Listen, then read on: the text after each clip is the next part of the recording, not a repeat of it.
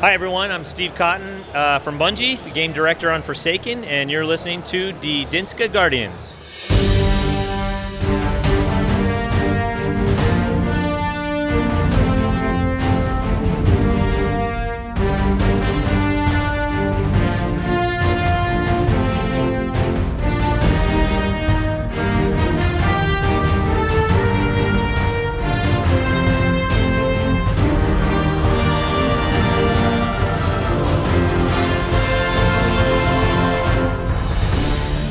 Alle sammen og velkommen til De Danske Guardians, Danmarks første, bedste og eneste Destiny podcast. Men forsikring over os. Og i den her uge, der er det bare mig og jeres allesammens Mika Højgaard, der er med. Hej Mika. Hej Morten og lytter. Vi er trætte. vi, er, vi, vi skal starte med at undskylde, at, øh, at der ikke er kommet en episode sidste uge af podcasten. Jeg skal være helt Ja. ærlig at sige, det skyldes to ting. Et, vi har spillet rigtig, rigtig meget for Forsaken. To, Ja, vi har spillet virkelig meget for Sagan.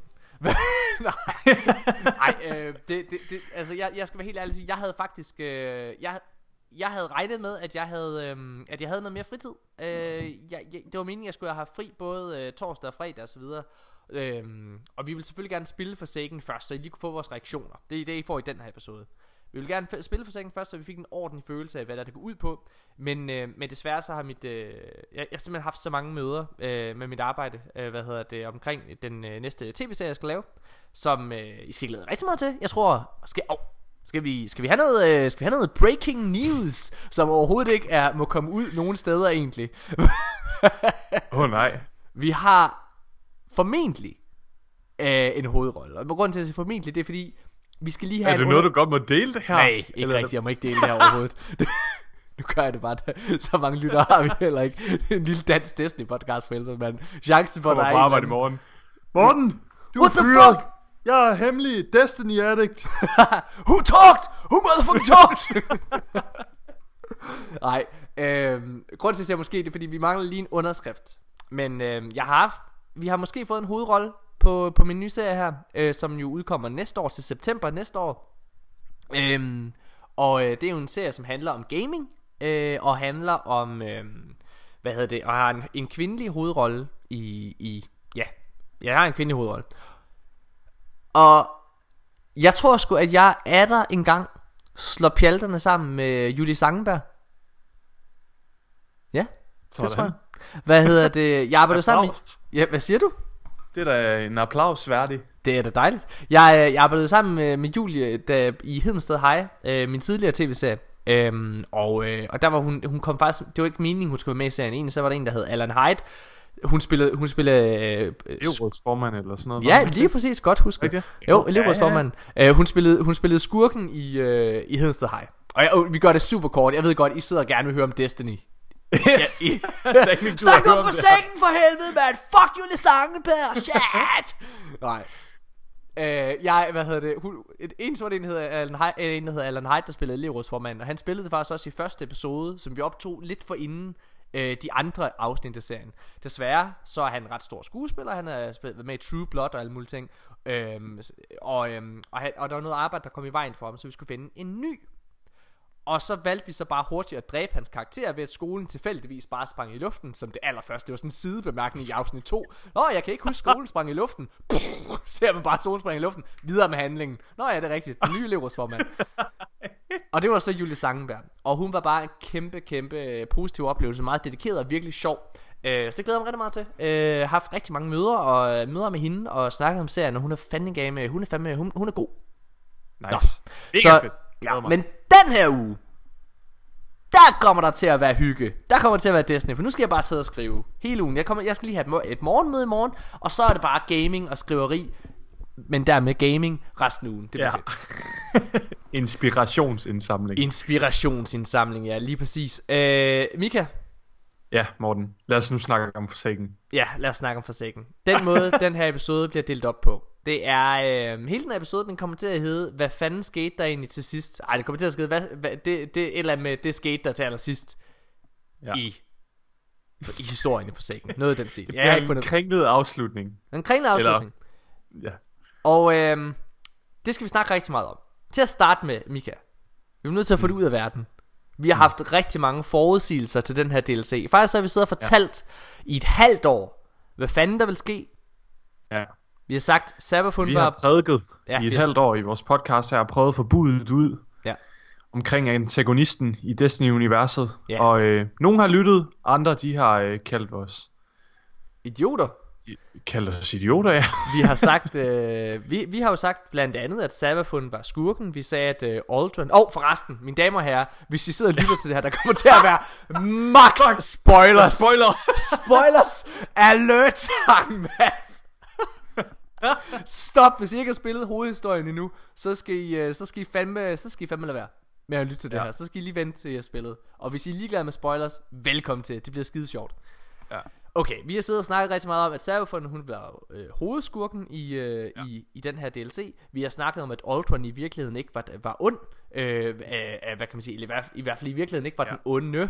Jeg tror, det var det, vi har Ja, sagt. vi snakker om, at, at The Queen ikke er død. Ja, vi har snakket, at dronningen hun var i live, og dronningen ikke var ond, har vi sagt. Vi har sagt, ja. at, øh, hvad hedder det, vi har sagt, at Toland, han vil være guide. Øh, Ja. Hvad hedder det? Ja, inde i det mørke der. Det var en meget specifik call. meget specifik, øh, hvad hedder det, re- ja, øh, prediction fra, fra Nikolaj af. Ja. Øh, jeg skal også lige hilse, hilse at sige, at Nikolaj han sidder og laver en aflevering til universitetet lige nu, og han har prioriteret at spille Forsaken her i weekenden, i stedet for at lave podcast, og det kan jeg Som fandme, os. det kan jeg ligesom os, det kan jeg godt forstå, han har. Han er med igen næste uge. Øhm, ja. Og han er, øh, og ja, men jeg skulle hilse at sige fra ham, at øh, senere hen, så skal vi snakke omkring det gode og det dårlige. For der er også nogle dårlige ting ved Forsaken. Mm-hmm. Det gode og det dårlige. Og der skal jeg hilse at sige, at jeg har Nikolajs accept til at sige, at de ting, jeg siger, det mener Nikolaj også. Så alt, okay. jeg kommer til at sige omkring Forsaken, I synced. I synced op. vi er, vi er, vi er ret øh, synced op. Vi har spillet Okay, fedt. mega meget sammen og diskuteret det her ja. Ja. ned til mindste detalje. Vi har også haft nogle teorier, vi skal snakke lidt om, Mika. Det, det ved du allerede. Ja. Øh, omkring fremtiden med den her DLC fra Saken. Ja. Jeg er klar til bare at sidde og suge information til mig. ja vi, er, vi, er ret, øh, ja, vi er ret enige om det. Nå, hvor var det, jeg kom til? Det var, øh, hvad, vi, vi har haft Vi alle de her- snakkede om øh, øh, hashtags. Ja. Hashtag was right. Vi har haft ret i alt, Mika. Mm-hmm. Det, ja, Der er, en, der er en ting, der er, der, er en, der er en kæp i øjet. Der er en kæp i øjet, og det er, at, øh, at Aldrin, han ikke er blevet Vanguards øh, mentor. Ja. Ja, Men- og han til syneladende bliver skudt. Han, jamen, det gør han, det gør han. Men det kan vi lige diskutere. Jeg tror ikke, Nej, ja. det, det kan vi diskutere oh. Senere, Michael Højgaard. Øh, det der sker, det er, at, øh, at vi har ret i alle de her ting, og nu sidder der sikkert nogen af jer derude og tænker, hvad fuck snakker I om? Sabafun er sgu da ikke skurken, det er en eller anden, der hedder Riven. I følger ikke med. Lad os, øh, lad os, det, I prøv er at, fjolse, DDG. de, de ved ikke en skid, det er danske Guardians. Men det alt det, det prøver, det sidder vi og gennemgår øh, her til allersidst, så skal vi forklare jer præcis, hvad fanden der egentlig skete til allersidst i det her Ja. spil. Øh, fordi der er rigtig, rigtig mange ting, der lige kan være fløjet hen over hovedet på en. Og, øh, og så skal I huske på, at Forsaken, det er altså historien, der skal være et helt år frem. Det vil mm-hmm. sige, Forsaken har vi først lige haft det første Ja. spadeskridt i. Altså i Ja. ja. The Dreaming City, derfor har vi det første spadeskridt, og der kommer til at blive udvidet fortællinger i det her univers. Og det er så tydeligt også med nu de ting, der bliver sagt og, det, og gjort fra Bungies side af. Men det skal vi snakke om senere. Så Men måden... det, jeg, jeg vil faktisk sige, det, det er meget interessant, den måde, de gør det på.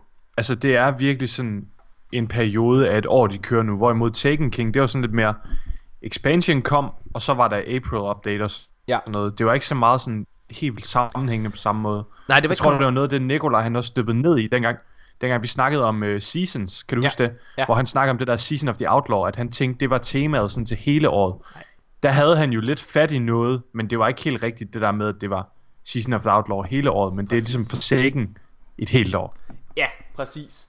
Øhm, Og det er mega, mega, mega spændende. Så måden den her episode, den bliver kommer til at blive øh, lavet på, det er, at øh, jeg tænker, at vi forklarer slutningen først. Det gør mm-hmm. vi efter næste pause.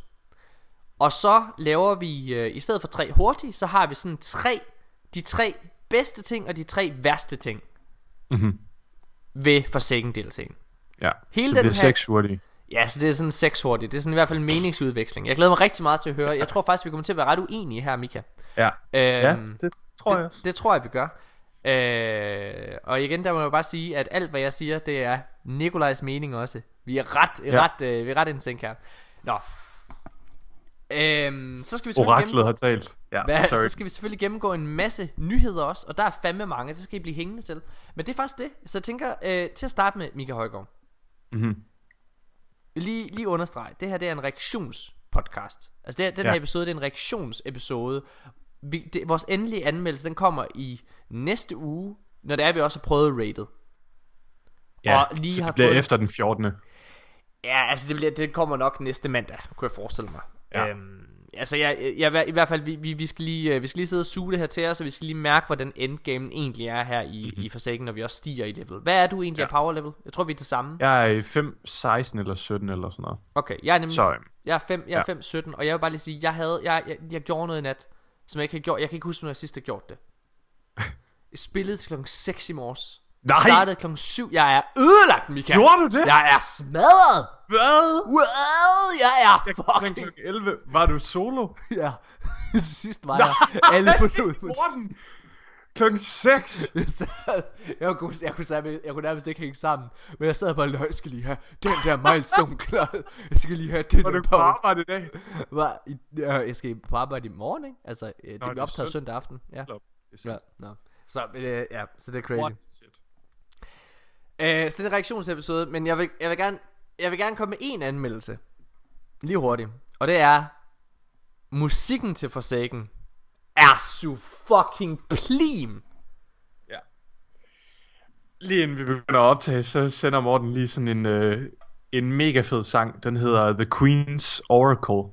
Øh, track 14 på øh, det nyligt frigivet øh, soundtrack. Vi skal høre den om lidt Vi skal høre den om lidt Den er, ja, den er mega fed, fordi som Morten beskriver det for mig, så er det en blanding af mange af de tidligere udgivelser af Destiny, som ligesom bliver komponeret en til en sang, og så er det genbrug ja. af mange gamle toner og øh, symfonier og sådan noget. Det spiller mega godt. Men lavet og eksekveret på en helt ny måde. Den bruger sådan nogle, for eksempel sådan nogle, øh, nogle krigstrompeter. Altså for eksempel, øh, hvis, hvis folk der bare kender lidt til borgerkrig og, og den slags ting, øh, altså fra tilbage i 1700-1800-tallet der, øh, altså når de gik ligesom i krig og marcherede ud, så havde de jo sådan nogle små trommer og en lille, en lille fyr, der gik med en trompet for inden, så folk de vidste, de kom. Det, ja, var, det var det, faktisk mega dumt. Mega øh, dumt. Ja, ja. Men det gjorde de. Hvad hedder det? Øh... Altså, hvad hedder det? De havde jo ikke radio, og det tager så lang tid at gå fra, øh, fra den ene sydstat til den anden øh, nordstat. Så, øhm, men, det, men det gik de, og det, det, det bruger det lidt i det her. Og det, og det er en blanding, der er rigtig mange toner fra Leviathan, der er toner fra Taken King, der er toner fra House of Wolves, øhm, og også det oprindelige Destiny. Det er, og, og selvfølgelig Forsaken, det er mega godt. Og jeg, i den pause, vi holder nu, så spiller vi os lige noget af den her sang. Og vi kommer til at spille lidt mere, end vi plejer at gøre. Jeg bare opfordre jer alle sammen til at læne jer tilbage, og sidde og bare tage det her ned i maven, og sidde og glæde ja. jer over, hvor fucking godt det lyder. Første gang, jeg, jeg bliver præsenteret for den her sang i spillet, det er, da jeg ankommer til Dreaming City. Øhm, og øhm, Chok, hvor er den lækker, den lokation Dreaming City, Morten. Holy shit, hvor er den godt lavet. Ja, Jamen øh, lad os, det, det kommer vi til at snakke om mere senere, Mika.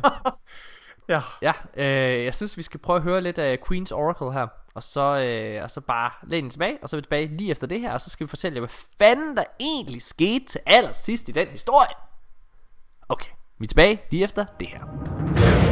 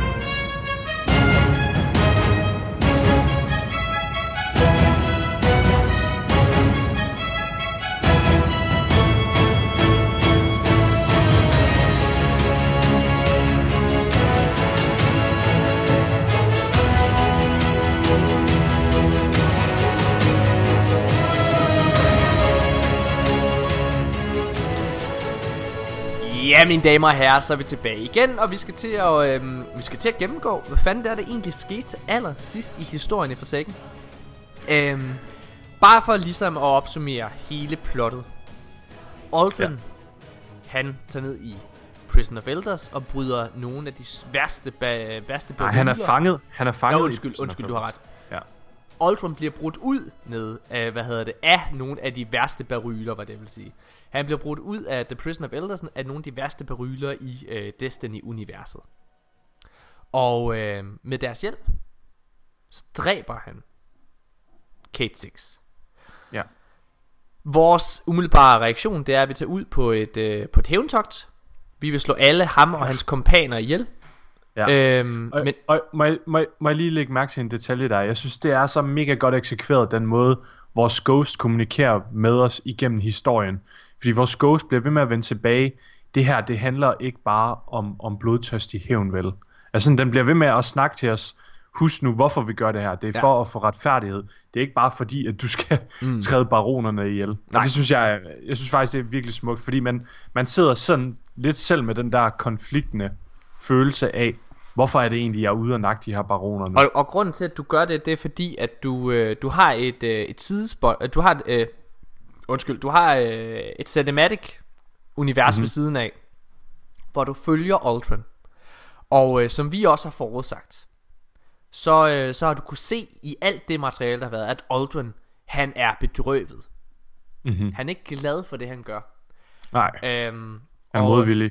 og øh, i en af de øh, første cutscenes efter at Kate han død, faktisk den første cutscene efter Kate han død, jamen så øh, opdager vi også, at Mara Sof er der. Men hvis man har spillet Destiny 1, så kan man godt høre, at den måde Mara Sof taler på, Ja. og den, hvad kan man sige, øh, den måde hun præsenterer sig selv på. Sof, hun er en meget, øh, hun er meget hun er meget sådan, øh, hvad kan man sige, hun er meget royal, hun er meget sådan overlegen andre. Hun- Den mm-hmm. måde hun taler til folk på, det er lidt sådan her, jeg er højere end dig, og ja, du bør hun bøje dig og bøje dig for mig. Og det er slet ikke Hun, sådan, hun han taler på en royal måde, ja. præcis, og det er slet ikke Hun den lyder, her. hun lyder meget mere som, øh, som den der lille imp, der er med i øh, Ringenes Herre 2, med ham der er King Theowen, eller sådan, der bare sådan fister rundt om kongen, visker ind i ørerne, du skal gøre det her, du skal gøre det her, kom, gør det her. Ja, lige præcis. Og det er derfor, det, det er ret tydeligt. Altså, det var det i hvert fald for os. Vi sagde, det, Ja. ja. det er jo ikke Microsoft. Og det finder vi også ret hurtigt ud af, at det er det ikke. Jeg, jeg kaldte faktisk. Vi kaldte, undskyld Mika. Dig og mig, vi kaldte i sidste episode, da det var, at vi skulle, da vi havde set launch-traileren, den blev ligesom frigivet her i sidste uge, Ja. ja. eller for, for to uger siden. Øh, og den sad vi og analyserede, og vi sagde, hey, hey, hey, hey, der når man ser Microsoft, det er jo, altså det er jo en hallucination. Det er jo ikke den rigtige ja. Microsoft. lige præcis. Det er, jo, det er jo noget, han ser ind i hans hoved. Det er noget indbildning. Ja, og det, det havde vi jo så ret Eller, eller måske, måske ikke indbildning, men, Nej, men men, det noget, det noget halv- tankespil. Ja, præcis. Ja. Det, er noget, det er noget, kun han ser. Og det viser. Ja. sig så at være rigtigt. Øhm, og man kan også mærke og se på Aldrin igennem hele den her historie, at han nærmest bliver mere og mere corrupted af mm-hmm. Darkness, eller taken, han bliver i hvert fald mere og mere teknificeret, tror jeg måske, ja. det er mere det rigtige ord at bruge. Ja. Han Øh, mister sig selv sådan han- løbende igennem de handlinger, han gør. Det er som om, at Ja. for hver lille ting, han gør, så er det bare moment of no return, eller Ja. sådan point of no return. Og, øh, og de tager ned på øh, hvad er det, alt imens vi går rundt og slår nogle af de her baroner ihjel, så går Aldrin, han går ned på EDC og finder den shard of the Traveler, som vi selv fandt og fik vores kræfter tilbage. Og den ja. Får han at vide af Marasov, han skal bruge til at befri hende. Mm-hmm. Og, øh, og man kan godt mærke, altså man kan mærke og se på at han er, han er helt ja. Ude af den. Og, øh, Han har ikke lyst. Nej, han, han, han, han, han føler i hvert fald, at det er forkert. Og til aller, aller sidst, i den sidste historiemission, som er en af de bedste historiemissioner, jeg nogensinde har spillet i Destiny-regi, der er der to parter. Det første, der går du ind og dræber hans, øh, hvad hedder det, hans, han, han, øh, en af hans, øh, hvad hedder det, hans børn, eller hvad fanden man skal kalde det, en af de her baroner Den- her. Den øverste baron. Den, den øverste der, der, ja. ham, ham dræber du. Og altså, du kan jo bare se, at alt er teknificeret rundt om, øh, hvor du er, ikke? Og du går ind, og så kommer du ind i et Shadow Realm, og så hører du Mara Soft sidde og presse, eller ikke, du hører den, der udgiver sig for at være Mara Soft, presse Aldrin. Ja. Til at åbne det her sted. Bruge den her ja. Shard for Traveler til at befri hende. Og du kan høre, at hun bliver mere og mere utålmodig. Hun bliver sur ja. på Aldrin. Og begynder at tale, ja. Altså tale ned til ham. Og, så Og han klynker, han er sådan, no, I don't want to. The- No, something's wrong, siger han. Og jeg kan huske, at Ja, han ja, siger ja. den replik, jeg får gåsehud. Jeg får gåsehud, ja. når det han Øh. siger det. Og fordi at, altså, men havde du ikke også lidt sådan her, Mika, at hele den her, hele den her kampagne, selvom jeg synes, det er mega fedt, det var også lidt sådan en checkliste. Det var sådan, hver gang der kom en ting, vi havde var yep, check, check. Ja. Nå ja, Aldrin er ikke ond, check. Microsoft er en illusion, check. Ja. Jeg har, aldrig haft, jeg har aldrig været mere tilfreds over en campaign, tror jeg næsten. Fordi at det bare var så... Åh, oh, yes, I yes. hver, særligt det, der har været tilfredsstillende, det er altså, hold kæft for, kære lytter, I aner ikke, hvor meget pis, vi skal høre på. Altså, når lige så snart, men, hold nu kæft, mand.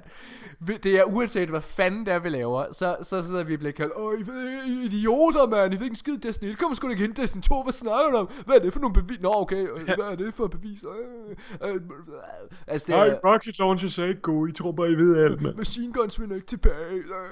Hvad hedder det? Hold nu kæft, mand. Hvad hedder det? Det er, nå, så det har, det har været ret tilfredsstillende. Men den her historie, så, det ender selvfølgelig med, at han, Aldrin, han, øh, han overgiver sig. Han, han åbner for det her. Og op fra himlen, det, porten til The Dreaming City, åbner sig og Må jeg, ned. må, jeg, må jeg lige beskrive, hvad der sker her? Må jeg ikke beskrive det? Jo. Den der port, den åbner sig ind til The Dreaming City. Og ud af den, så kommer der noget direkte ud fra japansk porno. Et kæmpe tentakelmonster. Nej, men først så kommer Mario Soft ned. Altså, Aldrin, han tror jo rent faktisk, at han har gjort noget godt. Lige til at starte med, så kommer Mario Soft svævende ned mod ham. Og, han, og rigtigt? Aldrin, han rækker, altså, man kan se, at han, han får lige et øjebliks lettelse, hvor han er, okay, ja. så var det godt det hele alligevel. Og rækker hånden ud, og så siger han, you fool, siger hun. Og så næste ja. Klip, så er det bare det her kæmpe store monster. Og det, der er fantastisk ved det her, nu går vi over i en filmisk Ja. reference. oh, det er lækkert.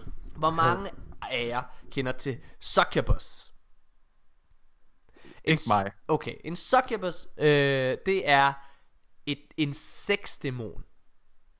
En dæmon, en Det er dæmon, det, jeg beskrev. Det er noget direkte fra Japan. en, en dæmon, der, der går ind og opfylder alle dine seksuelle behov, og knaller dig, knaller dig, knaller. Hun bare begærer dig, begærer dig, begærer dig. Men det, der sker, det er så, at den her, den her kvinde, som du tror, du har sex med, og som der begærer dig, i virkeligheden æder din sjæl. Okay? Og de film, der har været en succubus, der til allersidst, så er det nemlig lige præcis, at den her illusion af den her kvinde, man tror, man har siddet og haft sex med, forvandler sig til det her uhyre. Pludselig så ser man, hvad det er, man rent faktisk har gjort. Og det er Ah. det fedeste, for det er præcis det, der sker her. Altså, Bungie har virkelig styr på deres populærkultur, eller på deres filmkultur og deres filmhistorie. Det er så godt. Ja. Jeg sad virkelig med armene over hovedet der. Det er en detalje, jeg slet ikke Nej, nej. kender det- eller har lagt mærke til, men som- det er mega fedt. Det, det, Ja, det gør det lige lidt bedre. som filmkender, der sidder man, åh. Ja. godt lavet, godt lavet. Ja. Øhm, men, jeg tror, folk har været med på forståelsen op til nu. Det, vi har siddet og fortalt nu, det tror jeg, det er de færreste, der ikke forstår, hvad der er sket indtil videre. Der hvor folk de begynder at sætte spørgsmålstegn, det er, at lige så kommer det her monster ud, og så mm-hmm. står der Voice of Riven. Harold. He- Sorry. Harold. Ja, Harold, et eller andet, men et eller andet med Riven. Ja. Og folk siger, hvem fuck, hvem fuck er Riven? Ja. Og Ja, det vil... Ja. Og hvad hedder det? Jeg skal være helt ærlig sige igen, vi, vi, vi, vi, laver jo vi laver ret meget content. Vi, vi snakker jo både over Twitch, og vi sidder og laver podcast. Så jeg kan ikke huske, om det er i sidste episode af podcasten, vi snakker om det her, eller om det er en af alle de der Twitch streams, vi har siddet og haft, hvor vi har siddet og spekuleret. Men Nikolaj, Jeg tror, det er Twitch. jeg tror, er det, det kan godt være det er Twitch? Okay, Ja, men i hvert fald, Nikolaj, han har, jo, øh, han har jo præsenteret ideen om, at det er en Ahamkara, hvad hedder det, altså ikke, ikke som er hovedmodstanderen i DLC'en, men en Ahamkara, der bliver brugt til at lave Mara Softs visioner. Til at starte med, så skal jeg helt ærlig sige, så var jeg sådan, nej, det er det ikke. Men det var fordi, jeg kunne ikke helt, jeg kunne, ikke- jeg, jeg kunne ikke helt forstå, hvordan de kunne presse en ja. Ahamkara ind i historien. Det, her, det, var, det, det her, det skal lige siges, at det her, det er altså før, at vi spiller Forsaken. Det er det før vi spiller for Forsaken, Nikolaj han sidder og præsenterer de her idéer. Nå, okay, du, det er så langt tilbage. Det er så langt tilbage. Det er, Okay. det, det, er, det er for to uger siden eller sådan noget. Øh, og det er også derfor, jeg kan ikke huske, om det er Twitch eller om det er podcasten. Nu så kan det godt være, det er podcast, men øh, det er lige meget. Uanset hvad, så får jeg en opsummering nu.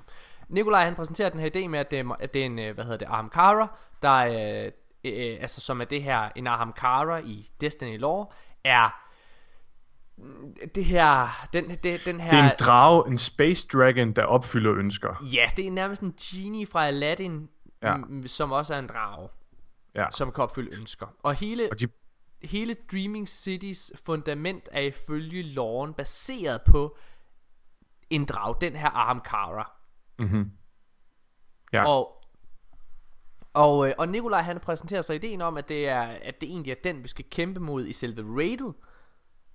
Altså ikke at det er en Ahamkara der er modstander, men at det er en Ahamkara der der der, der altså som vi skal som vi skal fysisk øh, duellere med, kan man sige. Ja. Og jeg fejrer det sådan lidt af vejen, fordi jeg kan, ikke, jeg kan, på det her tidspunkt kan jeg ikke se, hvordan fanden de Nej. får plads til Varric, som de har lovet.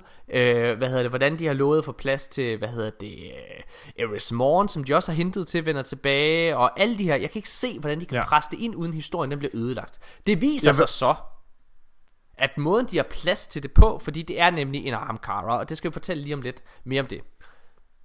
Men det viser sig så, at måden de har plads til det, det er fordi, at Varix ikke er med i den her DLC. Sort of. Ja. Han har et lille spot. Nej, det har han ikke. Det har han, han ikke. fylder ikke i historien, men han er, han er med i expansion på en lille måde. På, nej, det er han jo ikke. Striket der. Synes du ikke det? Det er jo ikke, det er jo ikke ham. Nej, det er, det er en del af hans personlighed.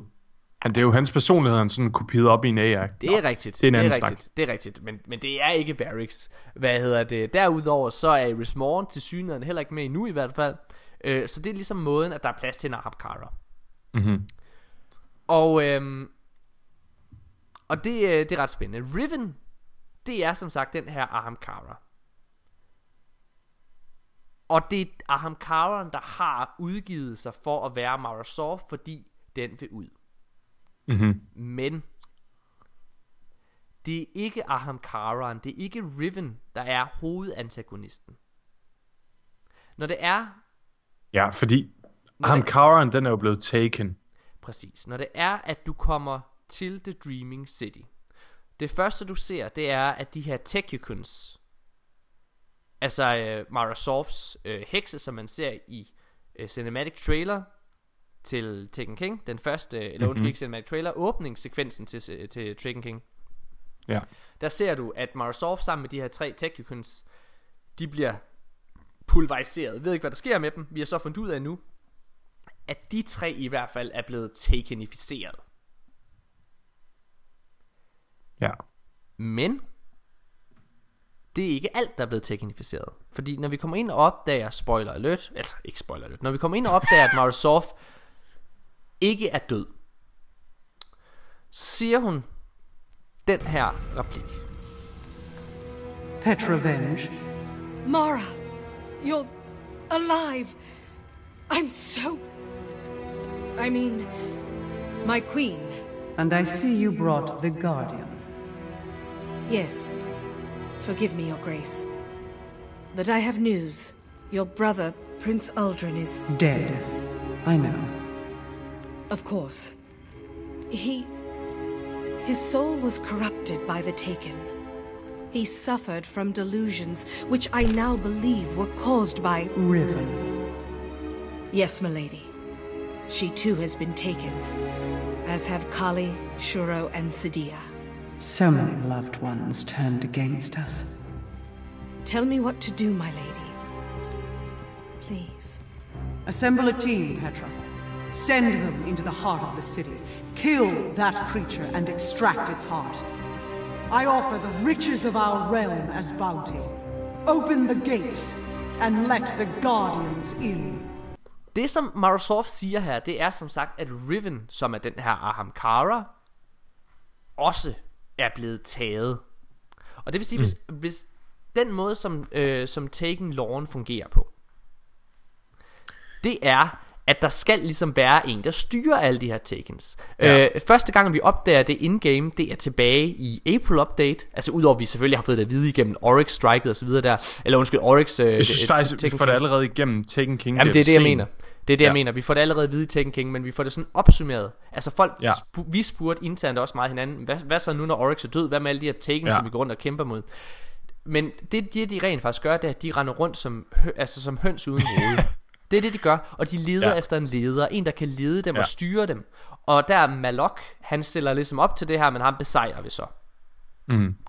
øhm, Og Det igen, Saul gør det også lidt i uh, Warmind. Der kan vi se, at uh, Taken begynder at sådan komme lidt og, og Hive lidt op til surface igen. Det er måske mest Hive, men de hænger alligevel sådan lidt sammen. Og så dræber vi Saul. Nej Han kommer du tilbage tager i helt Whisper fejl of the Worm. du, du tager helt fejl Du tager helt fejl Hvad hedder det Det der sker Nej, det, fordi Saul kommer jo tilbage i Whisper of the Worm, hvor at han ligesom kontrollerer nogle Taken Forces.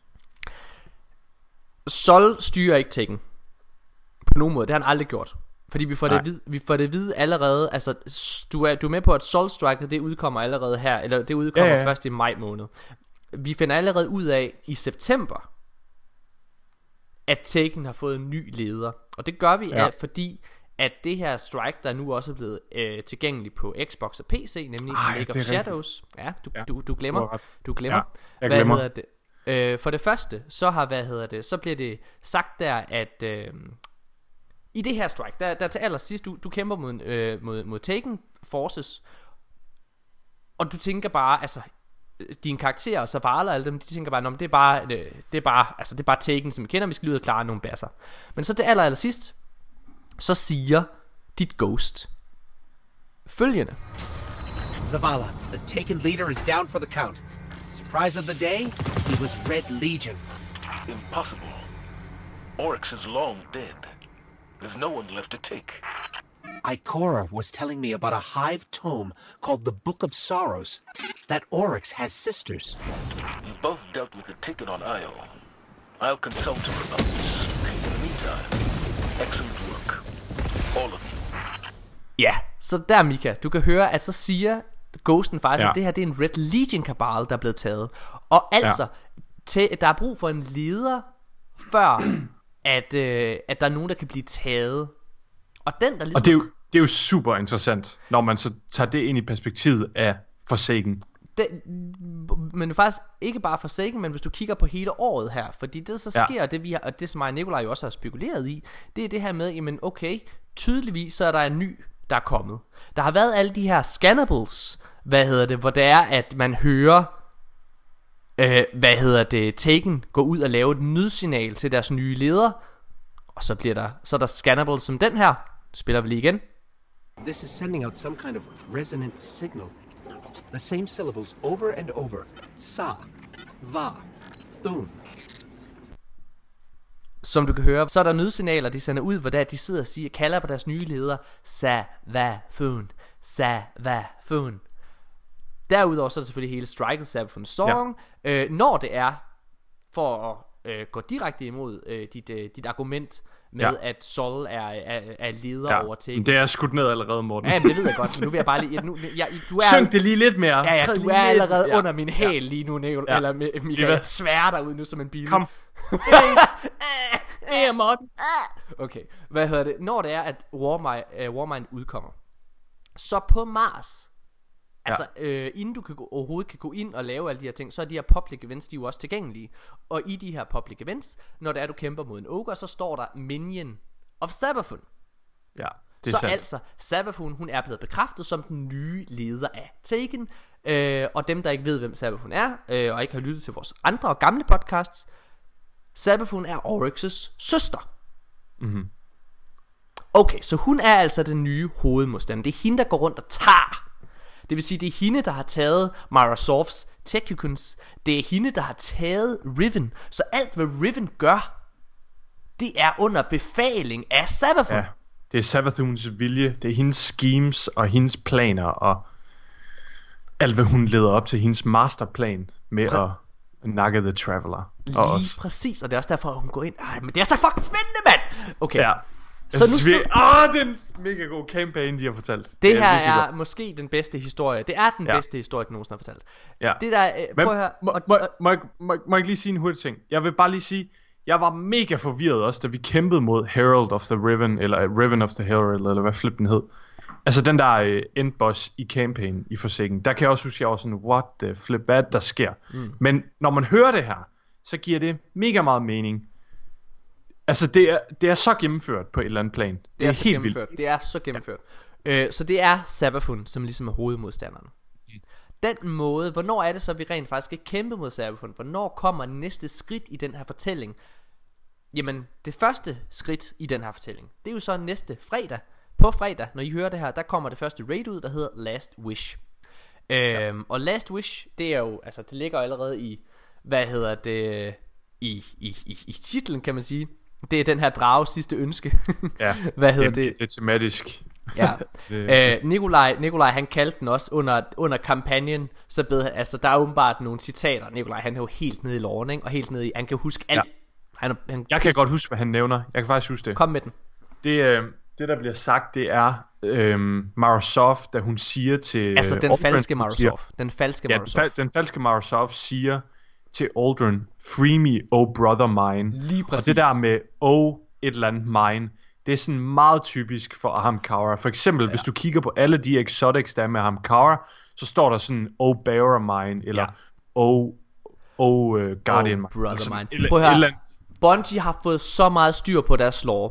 Prøv at høre, vi lavede, øh, Mika, vi lavede sådan en, øh, en lille en præ-episode på Twitch, altså som ikke er blevet optaget i podcastform, men som, hvor vi bare lige sad og snakkede.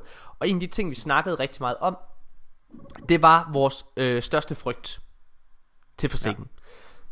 Og vores største frygt, det var, at at det her med, at det, at det ikke var Sabafun, der ligesom var hovedantagonisten og så videre der, fordi, jamen, i så fald, så vil, så, altså en ting er, at, at, øh, at vi tager fejl, det er selvfølgelig ærgerligt, altså i vores forudsigelse, mm. det har vi heldigvis ikke gjort, men en ting ville have været, at vi havde taget fejl, men, men det der egentlig ville være ærgerligt, det er, at, at i så fald, så ville Bungie bare bevise, at de altid, ligesom i Rise of Iron, bare hiver en kanin op af hatten, ja. som ikke burde være der. Ja, det vil føles som om, at de har øh, bygget op. Det føles faktisk som om, at de ville have været Savathun. De har bygget en kæmpe masterplan op, og så lige når de kommer til målet, så falder det hele sammen. Og så vil vi Og aldrig... det vil være, det vil være utrolig skuffende som spiller, og som folk, der virkelig engagerer sig sådan i historien og loven. Ja, fordi så vil folk som os, altså folk, der sidder Ja. og spekulerer og går ned i dybden og analyserer ja. loven i Destiny, vi vil aldrig nogensinde have en jordisk chance for rent faktisk at komme frem til facit. Men det kan vi jo så heldigvis. Mm. Ja. Åbenbart som nogle af de eneste. Fordi ja. Ja. alle har jo fucking sagt, at det bare er en Ahamkara, og det er Ahamkara, der styrer Taken. Jeg forstår, Og det er Queen, der er raid boss. Queen the Red Boss. Queen the Red Boss. Ja, jeg er. Jeg, jeg, jeg vil faktisk sige, at det her med Riven, det er et, et twist, jeg ikke havde set komme. Også mig. Og jeg havde, jeg havde ikke forventet det. Men på en eller anden måde, så er det bare lige præcis det, jeg ville have af campaignen. Ja. Altså, og vi, havde, vi har ret i, i alle de ting, vi siger sådan i forhold til Savathun og Aldrin og sådan noget der. Men det her med Riven, det kunne vi, det kunne vi ikke have set komme, fordi Nej. det var slet ikke inde i loven endnu. Og jeg synes virkelig, det er gennemført, og det passer mega godt ind. Det passer nemlig mega godt. det er ind, så men- godt leveret. Og det, Det der er er, så godt leveret. Det der er fantastisk, og det, det som det som Forsaken gør med Riven. Ja. Fordi som du siger, den går ikke ind og ødelægger nogle af alle de, lad os kalde det regler, som Bungie selv har sat op. Men det går ind og tilføjer en masse ting til de her. For eksempel, noget vi jo øh, har baseret vores øh, viden om, at Marasov ikke var død, altså for lang tid siden, det var jo, at, øh, at øh, Aldrin efter øh, slaget med, med Taken King der, med, mod Oryx der, så styrter han ned på Mars. Og når han styrter ned på Mars, ifølge Grimmer-kartet, så kan han mærke Marasov. Det er jo retrospektivt, fantastisk og mega vildt, fordi vi ved nu, at det han rent faktisk mærker dengang, det er ikke Marasov. Det er Riven, han mærker. Det er oh, Åh, det er Riven, der sandt. taler til ham. Shit, den havde jeg ikke set komme. Åh! Bongo, mand! Er Det, vildt. det, har, det, det, det er jo, rigtigt. det er jo nogle af de ting, Den har jeg slet ikke set. Åh, oh, det er vildt. Det er virkelig rigtigt. Det har jeg slet ikke tænkt på. Det har bare bygget op inde i ham igennem det sidste år. Det, de har... Øh, Åh, oh, hvor er det sindssygt. mand. Ja, det er jo nogle af de ting, mig og Nikolaj sidder og spekuleret i det her, sidder og sidder og analyseret. Og det er det, der er så fantastisk. Det er nemlig måden, at du udvider uden at røvrende dit publikum. Fordi det er nemlig ja. Rigtigt, altså de, de sidder og kommer med nogle nye tiltag, men de, altså... Og noget jeg har været bekymret for ved, at vi, ved tanken om, og det er også derfor jeg kastede Nikolajs idé væk til at starte med øh, på, på Twitch, må det så være, hvad, da vi snakkede om det. Det her med, at der var en Aham Kara med, det er fordi Aham Kara er så stort et emne, og det jeg skulle ja. Ja. gå ind i dybden med det, med en Aham Kara, altså snakke om ja. Ja. Aham Kara nu, jamen det vil føle, føles malplaceret, der vil ikke være plads til det. Ja. Men, Jeg vil, det der, må jeg lige, nej lad mig lige gøre det ja, færdigt. ja, det, der, gør det færdigt, gør det færdigt. det der er fantastisk ved det Det er jo faktisk ved at de respekterer at Sabafun er øh, Hvad hedder det Antagonisten Og øh, main øh, øh, Altså ja Altså hovedmodstanderen i det Og Riven også ligesom Aldrin Bare ja. et Ja. redskab øh, I hendes kamp mod at, at besejre Traveleren og lyset. Det der er fantastisk ved det Det er jo at vi kommer aldrig til At gå ind i loven om Ahamkara fordi det vi kæmper mod er ikke en rigtig Ahamkara Det er en teknificeret Ahamkara Når vi kæmper, ja. når vi kæmper mod en Scion der er blevet teknificeret Så kæmper vi jo heller ikke mod en Scion Vi kæmper mod en Taken. Ja. Så derfor så selvom at de går ind og berører Ahamkara emnet Så forventer jeg faktisk ikke at de går ind og uddyber, uddyber det Og det er de heller ikke forpligtet ja. til Det er genialt fra deres side af Og så vil jeg også sige, der er en lille feature, der er kommet ind i spillet. Nu, nu bruger jeg lille, det, jeg ved ikke om man kunne læse det var sarkastisk, men der er kommet lore ind i spillet. Og det åbner virkelig op for muligheden af at fortælle nogle historier. Ja. Der er kommet vildt meget lore ind omkring Riven, hvem Riven er, Ja. hvordan Riven er blevet acquired, fordi altså, det var Aldrin, der fangede øh, en Ahamkara i spæd, mm. og har givet Mara den. En af grundene Og, til, at øhm, Nikolaj øh, selv til at starte med afviste ja. Ideen om, at, øh, at Riven kunne være en Ahamkara, det er fordi, at ifølge øh, Bungies lore, så har de sådan nogle enstavelsesnavne Ahamkaras, ja. Ja. ligesom Sol for eksempel. Altså nogle meget ja. Korte, præcise navne. Men, men Mika, der kan du så lige fortælle, hvorfor er det så, at, at en Ahamkara alligevel kan hedde Riven? Det er fordi, at den her Amkara, den er meget unik. Øh, for det første så er den royal, fordi det er Mara Softs, og for det andet, så har den valgt navnet selv. Mange af de andre navne, vi giver til de forskellige fjender og sådan noget, det er, det, det er noget, vi døber dem, fordi det har en dybere betydning. Men Riven, det er, det er et selvgivet navn. Ja. Fedt. Øh, så jeg tror, men jeg tror bare lige for at komme ind på, hvornår det så er, at vi kommer videre i den her historie. Mm. Det er ret tydeligt. De er også beskrevet øh, Dreaming City som en endgame destination. Det er der vi kommer ind og skal øh, hvad hedder det lave alt endgame content for at være, altså sådan for at være helt straight. Ja. Den måde de præsenterer det i spillet, det er også post campaign. Det er den første mission der kommer efter historien. Og det Ja. vil sige at det er metaforisk set, så er det også en masse ting, som foregår efter, at spillet egentlig er udgivet. Kan du følge mig i det? Det vil sige, at det er, den, ja. Altså, det er nærmest første spadeskridt i den mission, eller i, undskyld, i den historie, der bliver fortalt resten af året. Ja, Forsaken, altså sådan year Ja. 2. Præcis. Det er begyndelsen af year 2. Der kommer to øh, raid layers. Mm-hmm. Og øh, ligesom øh, det var tilfældet med øh, Leviathan raidet fra øh, Vanilla Destiny 2, så tror jeg jo det der sker det er at der kommer til at blive fortalt en historie gennem raid, øh, øh, raidet. Øh, mm-hmm. I Leviathan raidet, der er historien, det første der foregår, det er at vi kommer op til Kalles, vi er blevet inviteret derop, og Kalles han tester ligesom vores evner, og vi viser, os, så, vi viser os værdige til allersidst. Men så er ja. Historien jo faktisk, at vi skal ligesom starte et samarbejde op med Kalles. Og det er jo det, vi gør igennem det her raid. Altså først, at Kalles han hidkalder os, når det er, at vi skal hjælpe ham med at fjerne Argos, den her, det er, øh, den her lille, hvad hedder det, det er den her brødkrumme i maskineriet, eller hvad kan man kalde det i. Brød, øh, det, det her, der er i vejen i tandhjulene, Argos, som sidder dernede. Ja. Den skal vi ned og besejre for ham. Og så hidkalder han os igen med Spy of Stars, når det er, at han bliver øh, invaderet af andre kabal-enheder. Ja. Og det er jo spændende. Jeg tror, at historien, vi kommer til at se her i det her, det bliver endnu mere gennemført. Fordi der kommer til at være en start, en midte og en slutning. Starten, det er præsentationen. Det får vi nu her på fredag, hvor øh, vi kommer til at kæmpe mod de tre Techicons, tror jeg. Ja. Øh, hvad hedder? Jeg tror, vi kommer til at møde de der tre ja hekse. du er der. meget specifik med dine uh, calls på rated, Ja. ja. hvad der kommer til at ske. Jeg er meget specifik. Det har også været her, øh, er det været det, sådan i, i en uge, eller en uge og sådan noget der. Mm. Øhm, Jeg tror, at vi kommer til at kæmpe mod de tre Tekikons. Det er tre forskellige ja. Ja. bosser, vi skal kæmpe mod, tror jeg. Umiddelbart. Mm. Øh, og så til allersidst, så skal vi kæmpe mod Aham Karan. Mm. Riven. Ja. Det er ligesom det første spadeskridt. Så tror jeg, så tror jeg, at det der sker, det er, at vi kommer til at befri Mara Sof. Jeg tror, der kommer til at være noget post, øh, nogle post missions efter det. Med ja. Mara der, Sof. kan, der, der er i hvert fald nogle quest steps, der kommer til at udvikle sig. Ja, det tror jeg. Øhm, og, og så, og jeg vil lige bakke det op, bare lige hurtigt. Jeg har fået en quest allerede nu, hvor jeg skal klare et strike, der hedder The Corrupted. Og Hva? det strike, ja. Så der kommer, et, der kommer til at komme et fjerde strike på et tidspunkt. What? Jeg har fået, ja, What? det er ret vildt. Og øhm, jeg, jeg googlede lige ind på Reddit og var inde og tjekke og sådan noget, og der er mega mange, der skriver derinde, øh, vi kan heller ikke få det der strike, der er ingen, der ved, hvordan vi aktiverer det. Så der kommer til at komme et fjerde strike på et Kommer andet tidspunkt. der strike? Ja, det er ret vildt. Åh, hvor jeg, nice! jeg var også rimelig Okay. hyped over det. Men Nå, det bakker jo bare det, jeg siger, endnu mere op. Ja, lige Okay. præcis. Så der kommer, der kommer, uh, ja, mega, oh, fuck, hvor fedt. det vidste jeg og smiler helt vildt meget. ikke. Nice. Nå, okay, men det, det er bare, det, ja, ja så nu, nu er jeg lige blevet hyggekyl fuldstændig ud af det, det beklager. Det er nice. Det bakker det, jeg siger, endnu mere op. Det, det der så sker, det er selvfølgelig, at vi formentlig skal kæmpe mod øh, Kirira. Q, prøv lige at udtale det, det kan jeg ikke sige. Korea. Kirira. Ky, Korea. Kyria, som er den her Det falder altid mig med min udtalelse af Lilla. Ja, ja, det kan jeg ikke der. Men hvad hedder det? Men det er ligesom den her Vex Mind, som Sabafun også har overtaget og te- teknificeret.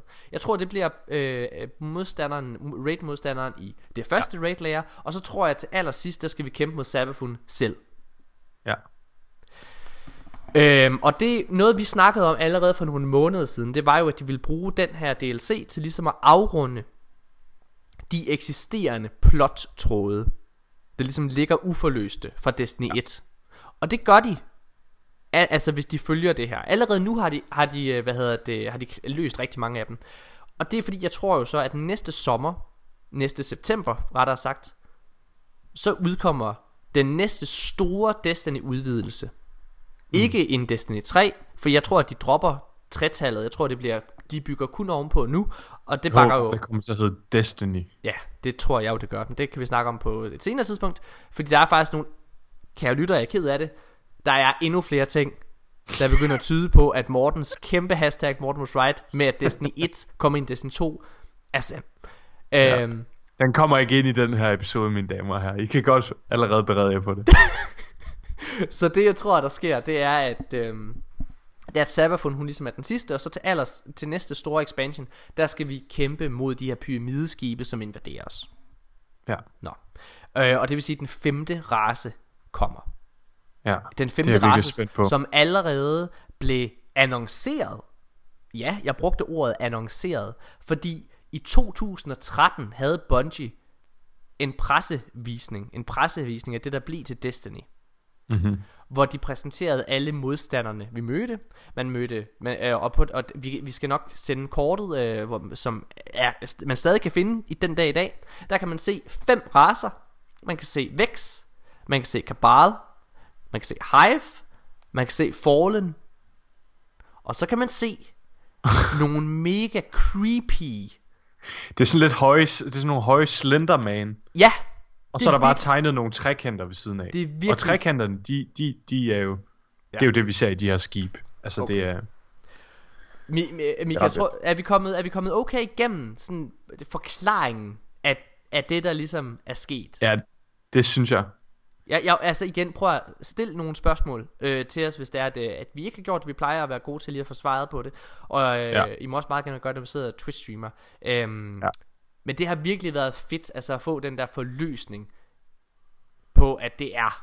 Altså alt det, vi har snakket om, er, er true. Ja, virkelig meget. Og også hele det her plot twist med Riven og sådan noget. Ja. Altså, det, det, det giver virkelig meget mening, hvis man er sat ind i stoffet.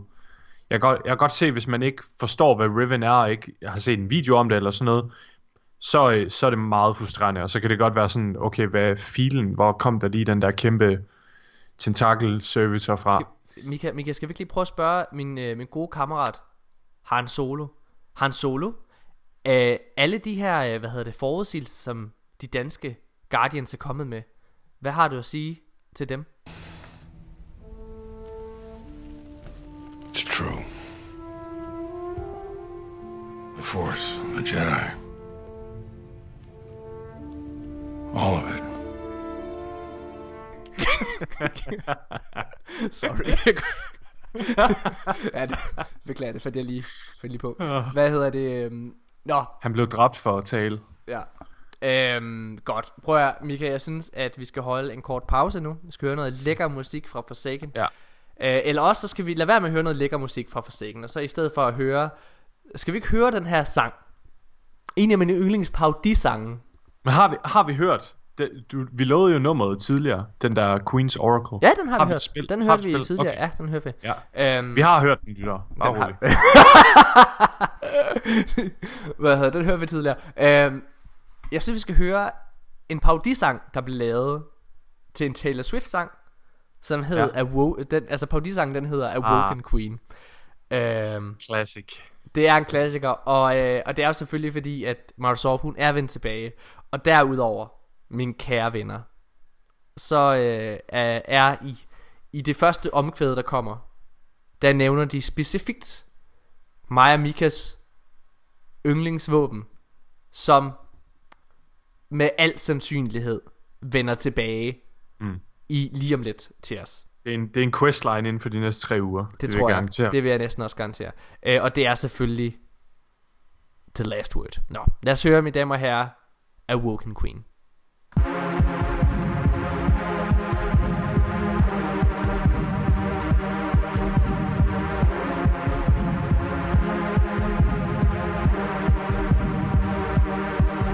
Let's get off of the moon, head over to Venus, forget the spirit bloom. We gotta find the Vex's breeding ground, time to save the traffic.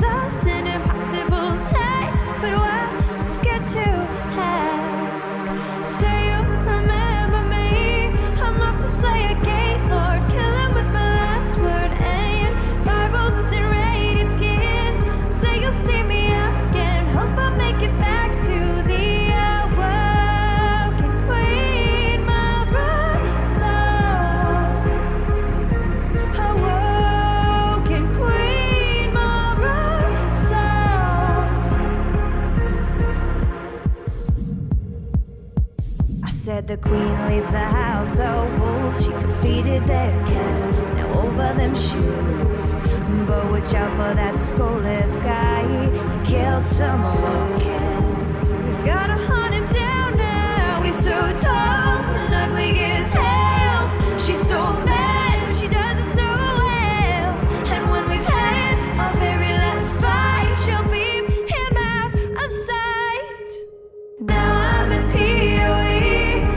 Facing down the prisoners with my weapons from Zur and and radiant skin. Say you'll see me again. Hope I make it back to the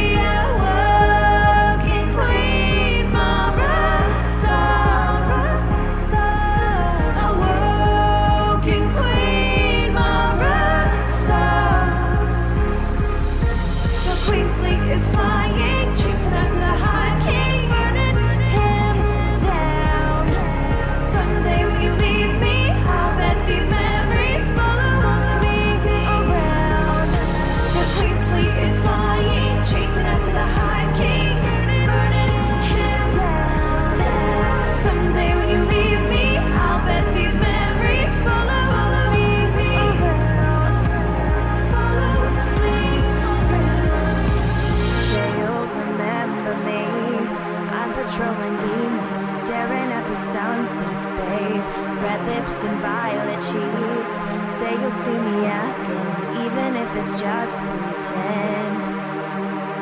Say you'll remember me. I'm patrolling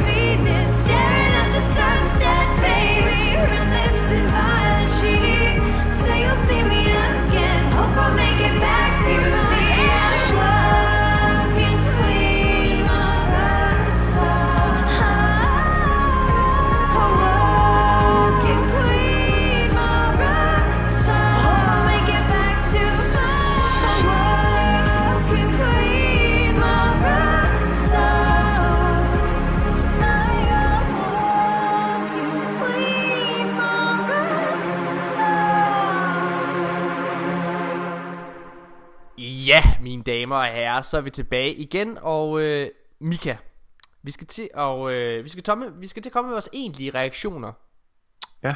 på Forsaken.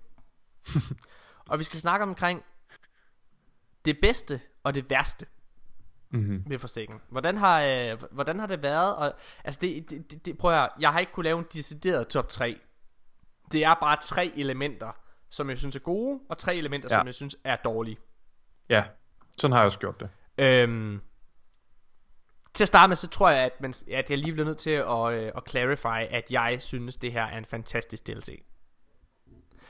Jeg, øh, jeg er slet ikke, jeg er ikke klar til at komme med en anmeldelse på den endnu. Øh, det stedet, en decideret bedømmelse, hvad man skal kalde det, men jeg synes umiddelbart, at det er noget af det stærkeste Bungie nogensinde har lavet. Jeg er meget, Ja. imp- jeg er meget imponeret over det. Hvordan vil du, øh, vil du sige Jeg, øh, jeg bakker dig fuldstændig op, og jeg vil tilføje, at øh, den her følelse af at skulle spille hele tiden, den er for alvor tilbage. Jeg kan ikke huske, hvornår jeg sidst har haft den her følelse af konstant at tænke på Destiny.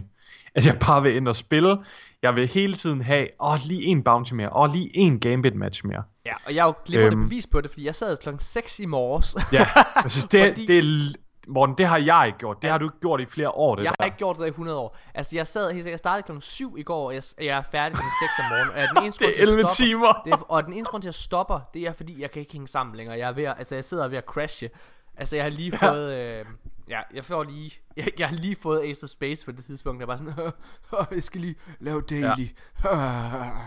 okay, nå. Det, øhm, ja, det, det er en fænomenal DC, og, eller øhm, øh, DLC, og jeg vil også sige, altså, øhm, det, umiddelbart, så, så synes jeg i min optik, at det er den bedste expansion, vi har fået. Det er jeg ikke klar til at sige nu.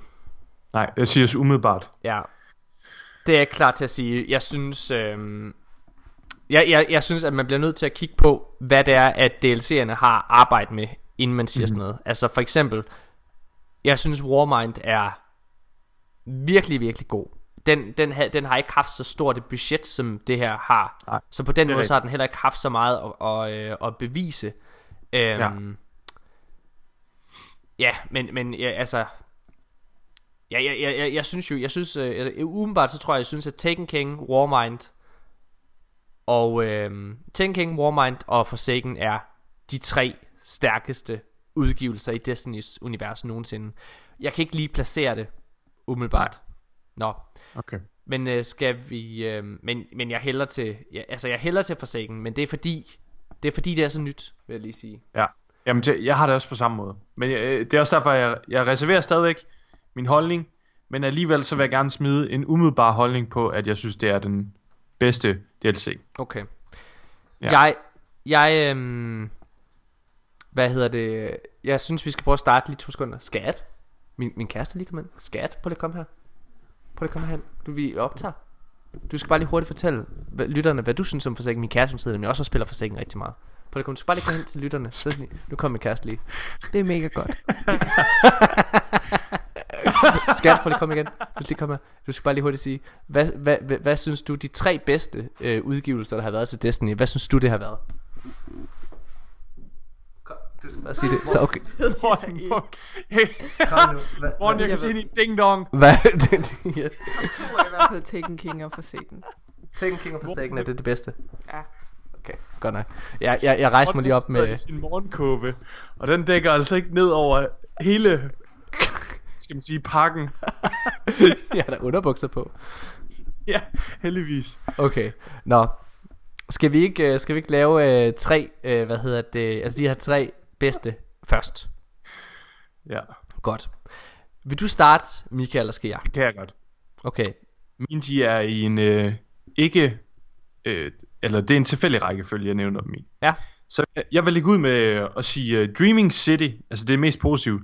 Der vil jeg sige Dreaming City og hele filosofien bag den, med at det er en specifik endgame lokation. Det er så gennemført, og man kan virkelig mærke det, når man er på Dreaming City, at der er alle de her små hemmeligheder rundt omkring, kombineret med, dis- med, med specifikke events, hvor det kræver noget, og der er en specifik reward. Øhm, og så, så synes jeg bare, at det er den flotteste lokation. Jeg er helt på røven over, hvor godt lavet den er. Jeg kunne slet ikke forstå, at min PS4 kunne trække det til at starte med, faktisk. Nej. Det er det mest positive. Okay. Ja, det var den første ting. Så lad mig komme en. Øh, omkring det, det bedste ved Forsaken. Jeg siger historien, og særligt slutningen. Du sidder undrende og nysgerrig tilbage. Bungies største problem har tidligere været, at mange plot, eller undskyld, at mange blot spiller kampagnen, og ikke kommer til endgame-delen, hvor spillet egentlig starter. Det har de løst med, øh, med Forsaken i min optik, fordi alle jeg har talt med, om inklusiv mig selv, det var den samme følelse jeg selv sad med, da jeg er færdig med hovedkampagnen og har dræbt Aldrin, så er der så mange spørgsmål i min krop, at jeg har lyst til at gå videre på opdagelse i spillet. Når du har kigget på statistikker tidligere til Destiny, så har det været overraskende, hvor mange der bare er stoppet lige efter de har klaret slutningen af, af, af kampagnen, fordi de tror, at spillet stopper der. Og det er jo ikke tilfældet, fordi spillet starter altid efter kampagnen. Øhm, og det, at de stiller så mange spørgsmål, og, øh, altså, og giver dig så mange spørgsmål i kroppen, at du er nysgerrig efter at gå ud på, på opdagelse i det her univers, og at du til med kommer til en helt ny lokation, som på den måde også åbner op for en masse spørgsmål osv., jamen det gør, at du bliver hængende som spiller. Det er genialt. Ja. Den er gennemført. Min nummer to, det er, øh, eller ikke nummer to, men min øh, anden ting, det er Quest og Bounties øh, Return.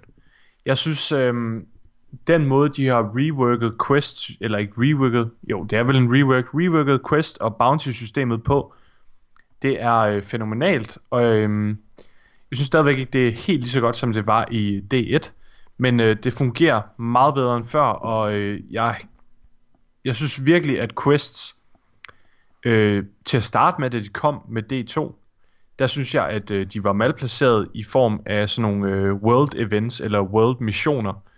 Øh, jeg synes, det var en forkert forståelse af et, que- af et quest-system. Og jeg synes virkelig, at øh, det er gennemført nu med, at du har nogle quest steps i dit inventory, som du skal gøre. Dertil så øh, tilhører bounties på de forskellige lokationer også, og som øh, du kan få i dit inventory på, øh, på nogle, en masse forskellige måder. Jeg synes virkelig, det er gennemført, og jeg synes, øh, de skal have klap på skulderen over og have bragt det tilbage. Ja. Jamen, øh, så er det mig. Noget af det bedste ved Destiny for Forsaken er Dreaming City. Udover at være det flotteste sted Bungie nogensinde har kreeret, så rummer location også vildt mange øh, øh, også vildt meget potentiale for fremtidig content det kommende år. Content, der kan udkomme som en overraskelse, ala Whisper of Worm, og det har vi faktisk nærmest lige fået bekræftet, at det gør, øh, fordi Mika lige har fortalt mig, at der åbenbart kommer et strike, vi ikke havde regnet med. Ja. Øh, men også i forhold til rated, hvor historien udvikler sig med de kommende raid layers. Derudover, så har Bungie formået at lave en verden, der føles levende med Dreaming City. Patrols op, optages via NPC'er, og ikke øh, upersonlige beacons, som, det tidligere, som man tidligere har gjort. Og du kæmper side om side med Petra og hendes allierede. Det er helt fænomenalt. Jeg må bare lige sige, prøv at første gang, at jeg kommer ned på Dreaming City og går hen for at tage en patrol. Og jeg lige pludselig kommer hen til en af de her vagter, som dronningen har. Altså, jeg var ved at falde ned af stolen. Altså, Bungie har lavet en genistreg. Det er det vildeste, jeg nogensinde har prøvet. Fuck, hvor er det godt. Ja, det er faktisk vildt simpelt, når man tænker over det. Men det er, øh, det er bare så fedt. Ja. Det er vildt fanservice også. Ja. Nå. Min nummer tre, det er, øh, det er historien. Øhm, main campaignen. Vi sidder og bytter ret øh, meget, dig mig. Gør vi ikke det, Mika? Ja, det gør vi. Jo, jeg, øh, ja. Men øh, det er historien. Jeg har aldrig været medrevet så meget af en Destiny-historie før, som den her. Og jeg synes, den har øh, de flotteste cinematics, der har været øh, inde i, i øh, en Destiny campaign hidtil. Jeg synes, at Taken King har nogle rigtig, rigtig gode. Men dem her, det, det, det er bare som om, at jeg kan mærke den følelsesmæssige vægt lidt mere. Jeg kan relatere mere til Aldrin. Øhm, og min frustration over for ham. Og øh, så har det nogle vilde twists i form af det her med, øh, med Riven, så når man dykker ned i det, gør historien endnu mere interessant, end den umiddelbart var. Ja. Øhm, og så synes jeg, postkampagnen som også hører til historien på, en eller anden, på et eller andet Det gør det. Det, øhm, det, det er også vildt godt. Og det er, det er jo også bare sindssygt godt gennemført. Og det hænger meget sammen med Dreaming City og den måde, som det fungerer ind i spillet på. Det er som om, at, at de har taget en, altså campaignen og så contentet, og så merged det sammen til en lokation. Og det føles sygt godt i form af historie på uh, The Dreaming City. Ja. Det tredje og det sidste positive øh, Altså ikke det sidste positive Men det sidste positive jeg har valgt til Forsaken Det er Endgame Ja. øh, Endgame Det er et stort ord øh, Men jeg har aldrig følt At jeg har mere at lave i Destiny end nu Jeg føler mig overvældet af muligheder Og jeg føler mig belønnet Uanset hvilken vej jeg går Triumph-systemet samt Pursuits er eminent. Derudover så gør random rolls, at jeg tjekker mit våben og gear hver eneste gang jeg får et drop. Jeg føler mig opfordret til at logge ind hver eneste dag, bare for at lave mine dailies, og det er en fabelagtig følelse. Længe leve Destiny. Ja. Godt. Vi har jo faktisk næsten de samme. Vi har næsten vi har samme, Dreaming ret City og historien, Historie. som er ens. Og Og, så har jeg og så havde jeg Quest Bounties, Ja. som faktisk, det er jo endgame. Det er også endgame, ja. Essentielt. Men lad os hoppe over til det spændende. Det er her, jeg tror, at vi kommer til, det, til vores ue- uenigheder, Mika. Ja. Fordi nu skal vi snakke om det dårlige. Ja, Og du må gerne starte. det vil jeg gerne. Øhm, jamen det første dårlige, det er, at øh, jeg ikke har været ude af mit hus siden tirsdag aften, da Forsaken det er launchet, fordi jeg bare har været bundet til min skærm. Jeg er simpelthen blevet... Ej. Øhm, det er mega fedt, at man kan spille så meget. Nå. Øh, det, der roder for mig i Forsaken, det er quest og bounty systemet. Og nu har jeg lige rost det rigtig meget for at være super godt, og det spiller rigtig godt, det er super fedt tiltag, det er fedt rework og så videre. Men hold fast, hvor det roder, specielt når man kommer fra D1 og er vant til et meget mere clean look. Selv hvor D2, du havde... selv D2 vil jeg lige sige. Selv D2, ja faktisk. Øh, men specielt D1, hvor du havde dine quests for sig selv, og så dine øh, bounties for sig selv. Men jeg føler, også, jeg føler også lidt, at det er en tilvændingssag. Jeg er ret enig med dig, Mika. Men jeg føler ja. Også lidt, at det er en tilvændingssag, fordi det er en ny måde at lave det på. Øh, Mm. og, jeg, og der er jo rent faktisk et system, når du sidder og kigger, altså og læser i det. Nå, ja ja. Men fair nok, jeg er enig med dig. Ja, det, det er der, men jeg synes alligevel, at det er, det er, en, det er en lidt rodet oplevelse. Og, øh, og, og jeg synes, det er rigtig meget at gøre med, hvor de ligger henne. De ligger bare alle sammen i en klumme, og det giver bare sådan en rodet oplevelse over det. Så øh, det vil jeg rigtig gerne, at de lige kiggede lidt på. Pursuits, øh, hele den tab, der er Pursuits, skal mm. måske lige reworkes lidt. Det kunne være super fedt. Okay, nu er vi kommet til, til, det, til det dårlige. Og jeg vil gerne lige understrege alle de ting, jeg har sagt indtil videre, og alle de ting, jeg siger løbende. Det er, Nikolaj deler fuldstændig samme ting. Vi har snakket rigtig meget om det her, hvordan det, kan- altså hvad vi mener. Øhm, så, og der kommer nogle lidt kontroversielle ting, tror jeg. For nu skal vi snakke om det dårlige. Aldrins død. Selvom historien er god, og slutningen er god, som jeg sagde lige før, så er Aldrins død det eneste, jeg lige skulle sluge. Ideen og moralen er naturligvis, at hævnen aldrig føles syd, når du endelig får den. Men de bygger Aldrin op som en sympatisk karakter. Jeg forstår hans situation og føler medfølelse. Derudover er han på mange måder ikke sig selv og bliver snydt og bedraget. Så er det rent faktisk fair, at man skal slå ham ihjel? Det Bungie forsøger at gøre er at give dig illusionen af player choice. Vi ser rent faktisk ikke, hvem der dræber Aldrin. Det er op til fortolkning, hvem der rent faktisk trykker på aftrækkeren. Er det dig, eller er det Petra? Det vurderer du. Og det aspekt, det kan jeg godt lide. Men problemet er, at jeg ikke kan lide, at Aldrin stiller spørgsmålstegn til, om vi er de gode. Han siger de ikoniske ord, The line between light and dark is so very gray. Do you know, eller the- so very thin, sorry. Uh, do you know which side you are on? Hvorefter han bliver skudt. Med den sætning, så prikker Aldrin for første gang hul på ideen om, at vi ikke er de gode. Og det er så stort et emne. Og det føles desværre meget ufortjent, at det kommer. For det kommer meget ud af det blå, og hænger ikke sammen med historien som sådan. Derudover, så er det, øh, derudover så er det et øh, kritik, så er det et lille kritikpunkt i en ellers fremragende historie. Ja. Fedt. Jamen, øhm, min nummer to, det er øh, også slutningen på campaignen, at øh, Alden han bliver skudt. Øhm, og jeg vil bare hægte mig fuldstændig op på det, du lige har sagt, Morten. Jeg synes, du øh, kommunikerer det rigtig godt, de frustrationer, man har med nogle spillere. Øhm, og det, det fungerer, det der med, at tolkningen er op til os som spillere, hvem der, der puller the trigger. Øhm, men det er rigtigt. Det føles lidt ufortjent. Det føles Øhm, ufortjent, også fordi det er, et, det er et emne, som... Øh, prøv at høre, der, der har været snak omkring, om vi er, altså om Guardians egentlig er gode Mhm. mm-hmm. eller onde. Det spørgsmål, det, det har været oppe en gang tidligere i Destinys historie. Og det var det i Vanilla Destiny. Ja. Og det var det fordi, at øh, der var nogen, der sagde på internettet, at de kunne gå op til nogle, øh, de kunne være patruljerer nede på Cosmodrome, altså i Old Russia, og så kunne de gå op til nogle dregs, og lige når det er, vi kommer, så råber de, The darkness, the darkness, altså at vi kommer, vi er de onde, det er os, der kommer og slår dem ihjel. Øhm, men der er, aldrig, der er aldrig blevet fuldt op på det før. Er det rigtigt? Det har jeg aldrig hørt om, det der. Er det rigtigt? Nå? Ja. Nå. What, hvor vildt. Hvad hedder det? øh, Så det, det så, så Wow. det aspekt, det har været der før, men det er aldrig blevet fuldt op på det. Det er derfor, det, det, Ja. sådan, det kommer lidt ud af det blå, og det, og det er Ja. spændende, men det, men det hænger bare ikke sammen med historien.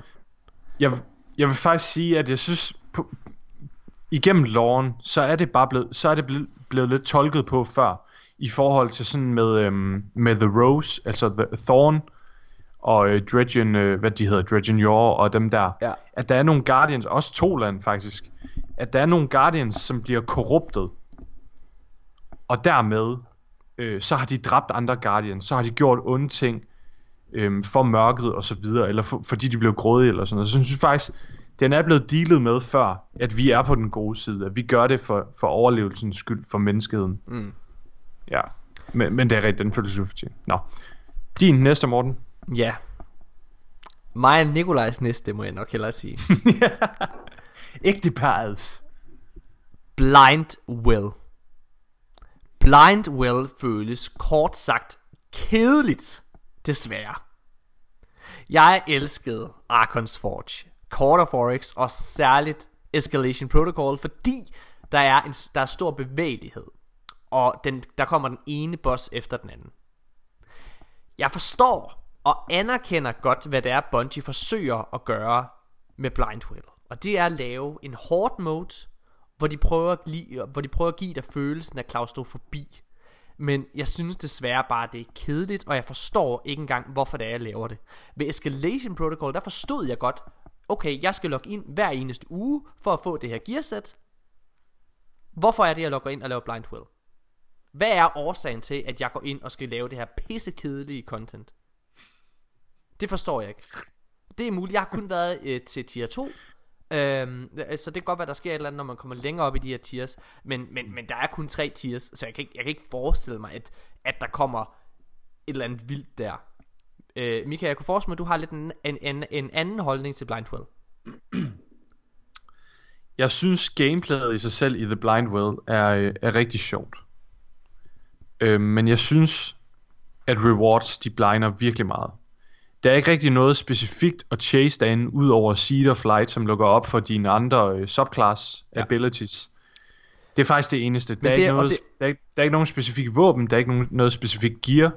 Og det er meget kortsigtet. At det, det, altså, jeg, jeg, jeg, har, Ja. jeg ved godt, at du kan unlock dine andre, dine andre supers igennem det. Men det er super kortsigtet. Men hvad så om to Ja. uger, når jeg har fået det? Ja. Det skal ligesom Og holde jeg, jeg, kørende. jeg, jeg, er faktisk, jeg er faktisk lidt irriteret. Jeg, jeg kan huske, vi havde en snak om det her for den anden dag, hvor jeg sagde, åh oh, man Morten, du skal prøve The Blind Well, det er mega sjovt og sådan noget. Ja. Og så prøvede du det, og du var bare sådan, ja, yeah. Det er vel fint nok. Og jeg kan, jeg kan mærke, at den skulle jeg lige tykke lidt på, og sådan faktisk selv lige få øjnene op for, det kan godt være, at jeg synes personligt, at gameplayet er vildt underholdende, for det synes jeg. Jeg synes, det er super sjovt, og at det, at det er klaustrofobisk, og du står ni Guardians, og der er bare super over det hele, og ja. det stikker fuldstændig af. Mm. Men, når alt kommer til alt, så spiller vi Destiny på grund af looten. Ja. Øhm, det, det er derfor, vi gør aktiviteter, og vi har lyst til at grind ting om og om igen. Det er ligesom formulaen omkring Destiny. Men jeg er åben over Og- for, at de her ting kommer, vil jeg bare lige sige. Ja, altså, og det, det, det håber jeg, det gør. Ja. Og jeg håber, der er et eller andet op på tier 4, fordi det ved jeg ikke endnu. Jeg har ikke været inde og research på YouTube mm. eller nogen steder omkring det. Men jeg håber lidt, at der er et eller andet specifikt op omkring tier 4. Ja. Hvad er din jeg synes- næste ja. dårlige ting, Mika? Min næste dårlige ting. Jeg var også jeg var lige ved at skrive blind well på Okay. i forhold til i forhold til øhm, rewards. Ja. Øhm, ja. Men jeg valgte at gå med øh, daily, weekly og halfway weekly reset. Okay. Jeg synes det er utrolig forvirrende Jeg elsker selv det. for mig. Wow, ja, jeg det, det elsker kan godt det. være. Jeg synes det er utrolig forvirrende. Jeg forstår stadigvæk ikke helt hvordan det fu- fungerer. Jeg Det øh, sad i dag. Ja. Øhm, er det så hver tirsdag og lørdag eller hvad? Så resetter Det det. det Men hvorfor være, hedder det så hvorfor hedder det så daily? Altså Hvad? Det Ja. er jo weekly bounties, der gør det. Du, daily, det er jo daily. Nej, men det er det så ikke, fordi de, da- de dailies, der kommer, dem har du fra tirsdag til lørdag til at klare, og så fra lørdag til tirsdag. Nej, du, nej, du kan kun lave en daily Jo. om dagen. Den tæller kun en daily om dagen.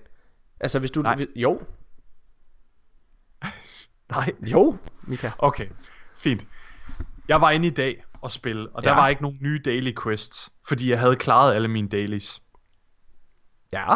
Så her klokken 19, da det reset, Ja. eller i går aftes, da det reset, Ja. så kom der nye ting og Ja. sådan noget. Ja. Så har du i dag, i morgen... Og, Jeg, øh, jeg, øh, jeg synes bare generelt, det er et virkelig forvirrende system, og jeg, jeg vil ønske, at...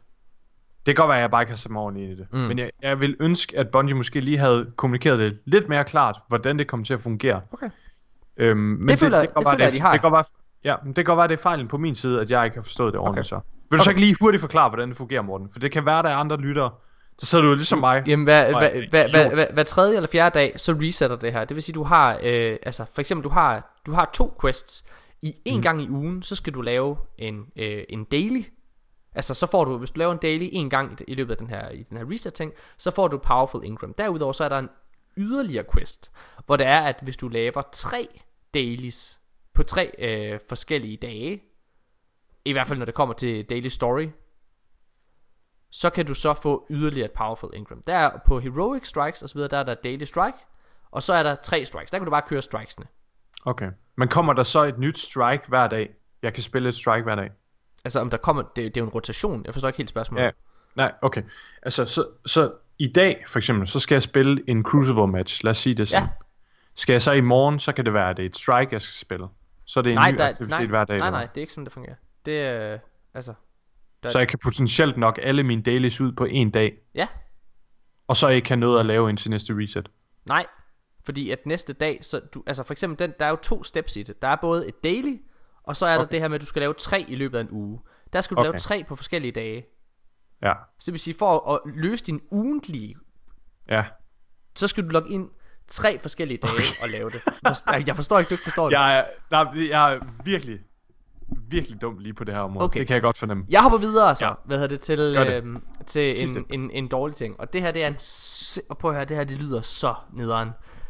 Det er fordi, jeg synes, historien er så god. Og jeg synes, historien er så spændende. Så en dårlig ting for mig, det er, at historien ikke var sammenhængende fortalt. Altså, at der var stops undervejs i forsikken. At der var så store grinds med, at jeg skulle sidde og gå videre, for jeg kunne lave min... Prøv, jeg, jeg, jeg sad bare, og jeg, Nikolaj havde det på fuldstændig samme måde. Du hørte Ja, os også, Nikolaj. jeg, jeg kan huske det. Vi sad bare, ej, sidder lad og bare, hvad jeg brok. lad os nu bare fucking spille historie, vi bare vide, hvad der sker. Vi sad bare, åh, fortæl nu med Samafun for helvede. Åh, ja. Så, Ja. det, men, så det er en Jeg synes, lille jeg synes sådan noget er lækkert. Ja. Øh, men jeg kan, godt, jeg kan godt se frustration, hvis man er sådan en uh, campaign grinder. Ja. Altså, øh, det, i The Last of Us, hvis jeg skulle lige pludselig ud og grinde et eller andet, hvor jeg skulle spille nogle minigames eller sådan Ja. et eller andet for at kunne progress, det ville også irritere mig. Jeg synes, det var fedt for eksempel i, ja. ja. i, i Warmind, hvor det var, at der fortalte du det i en kører. Jeg forstår godt, at det er lavet sådan her på den her, altså det er lavet på den her måde for sengen, fordi folk har brokket sig over lige præcis det, jeg sidder og efterspørger lige nu. Ja. Ja. Så jeg er med på det, jeg er minoriteten, men jeg kunne godt lide det fra Warmind og på Destiny 2 og på Curse of Osiris, at jeg fik Mm. en koncentreret historie fortalt. Og jeg, ja. Så det savnede en lille smule. Men ja. Ja. jeg tror, det, er ikke- det ødelægger ingenting. Nej. Nå, Jeg var glad for det. Jeg nød det rigtig meget, fordi det, det, det giver en indlevelse i verden, det giver en indlevelse ja. i dit gear, og, og lære at, at forstå, hvordan, hvordan hele forsaken fungerer. det var, øh, det var kæmpe fedt. Mika, fedt. Lad os holde en pause. Ja. Og så øh, skal vi gennemgå alle nyheder for den her uge. Er det, øh, er det, er det fedt med dig? Det, er- det er fjong. Nå, jeg troede, vi tog en pause. Nej, jeg, jeg, jeg, sådan, jeg, jeg, jeg, jeg, slappede bare jeg, jeg, jeg, jeg, jeg tisse helt vildt meget nu, så jeg, jeg går lige ned, okay. jeg, jeg går lige ned og tisser, og så er vi tilbage. Så, så nu hører Ja. vi lige, nu hører vi lige tissesangen, vi hører lige tissesangen nu, og så hører vi noget Destiny musik, og så er jeg tilbage. Jeg skal tisse, jeg skal tisse, tisse, tisse, tisse. Jeg skal tisse, tisse, tisse, tisse.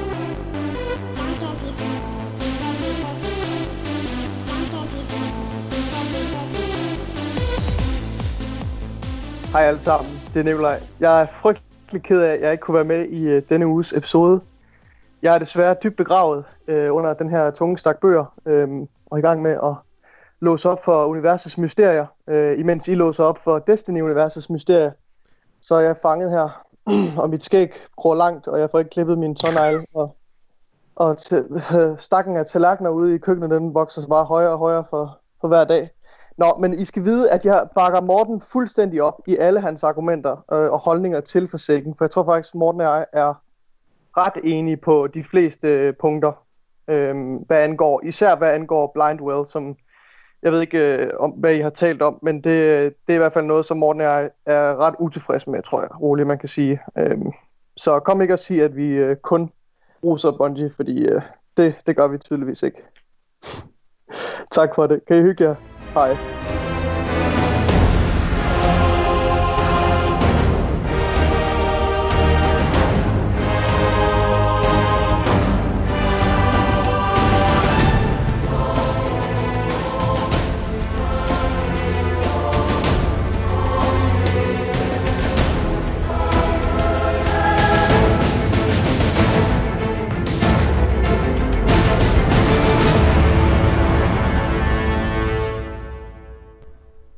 Ja, mine damer og herrer, så er vi tilbage igen, og vi skal til at gennemgå alle ugens mange fede nyheder. Lad os, øh, prøv at, lad os, øh, Mika, lad os starte med det helt basale. Vi ja. elsker Forsaken. Men vi, bliver, vi er også blevet kaldt af alle mennesker Bungie fanboys. altså, ja, det, det er vi også. Det er, Men det er øh, vi folk, også. Men, bruger det, folk bruger det åbenbart i negativ dur, når de adresserer os med det. ej, en folk bruger grund. det, det, folk, okay, det kan Synes godt- Jo, det gør de, men det er selvfølgelig de bruger det i negativ dur, men, men, men lad mig bare lige, jeg vil gerne understrege en ting. Nu, nu, nu tager vi den, så det var ikke meningen, vi skulle snakke om det. Nå. men, vi behøver ikke. Jo, nu tager vi Nu er vi begyndt på det. Vi har taget hul på, på bylden. Vi har prikket bumsen ud. Der, vi skal bare have betændelsen ud nu. Det var ikke meningen. Prøv at høre. Jeg, det pisser, hvis der er noget, der pisser mig af, så er det at blive kaldt Bungie fanboy, bare fordi, at jeg går ind og tager, altså hvis der er nogen, der sidder og sviner Destiny til, eller sviner øh, Bungie til, eller et andet, at jeg så går ind, fordi jeg synes, de siger et eller andet fuldstændig volapyk. Ja. Hvis jeg så går ind og tager det modsatte standpunkt, hvor jeg forsvarer eller forklarer, hvorfor Bungie og Destiny gør, som de gør. Har faktisk bare det objektive standpunkt. Lige præcis, jeg tager det objektive standpunkt. Så provo- der er ikke noget, der provokerer mig mere, end jeg skal ka- blive kaldt Bungie fanboy. Fordi, bare fordi, at jeg vælger, bare fordi jeg vælger ikke at tage øh, øh, den ene fakkel og hytte efter den, lige at tænke to sekunder mere om, åh, hvorfor er det tingene øh, hænger sammen, som de gør. Hold kæft, mand, hvor jeg hader det. Nå, Har du ikke også en høtyver og en fakkel med? Shit, Fanboy! Fuck, man, Du skal det- hænges op nu. Fuck, det stod i memoet. Der så vi alle sammen skulle have høtyver fanboy med til det her fucking Facebook-opslag. Høtyver fanboy Okay. Øhm, Så er bylden prikket med. så er den prikket. Lad os starte med det på. Vi elsker Forsaken, Mika Højgaard. Ja, det gør vi. Og rigtig, for, rigtig meget. For at citere fortælleren i Gurli Gris. Ja, jeg har børn. Alle elsker Forsaken. Eh, De siger de ikke i Gurli Gris. Men i Gurli Gris er der sådan en fortæller, hvor det for eksempel siger, Gurli Gris elsker... okay, det. Det var for sygt. Gulli Gris, Gulli Gris, der siger fortællerne, for eksempel så kan de få på at sige, Gulli Gris elsker mudderpøle. Alle elsker mudderpøle. Det er sådan, det er altid, det er sådan, kon- det er sådan konklusionen. Gulli Gris elsker ananas. Alle elsker ananas. Det er sådan, okay, nå. Kan du ikke lige hive i nogle øh, instruktørtråde, og så lige skrive til, hvem end der øh, lægger stemme til Gurle Gris, så Ja. de får dem til at optage. Ja, og det vil jeg Gurle. Gris elsker Forsaken. Vi Alle elsker elsker- alle Forsaken. Alle elsker Forsaken. um, Og øh, man kan for eksempel, udover selvfølgelig at lytte på, altså hvis man, hvis man gerne vil have nogle andre synspunkter end os, så kan man lytte til samtlige content creators derude. Man kan lytte til Fireteam Chat, hvor det er, at øh, Destin DeGarre og company er ualmindeligt positive. Men man kan også gå ind og læse øh, nogle artikler, øh, som vi for eksempel godt kan lide at gøre, og fra nogle journalister. En, øh, en af de mest udskilte journalister, ifølge vores podcast i hvert fald, det er Paul Tassi. Paul Tassi, han er nemlig en idiot. Øh, og han, hvad hedder det, det er Nikolaj Snivel Selvdøbt. Øh, hvad hedder det, det, han er sådan, ja, han siger virkelig nogle dumme ting. Men, ja.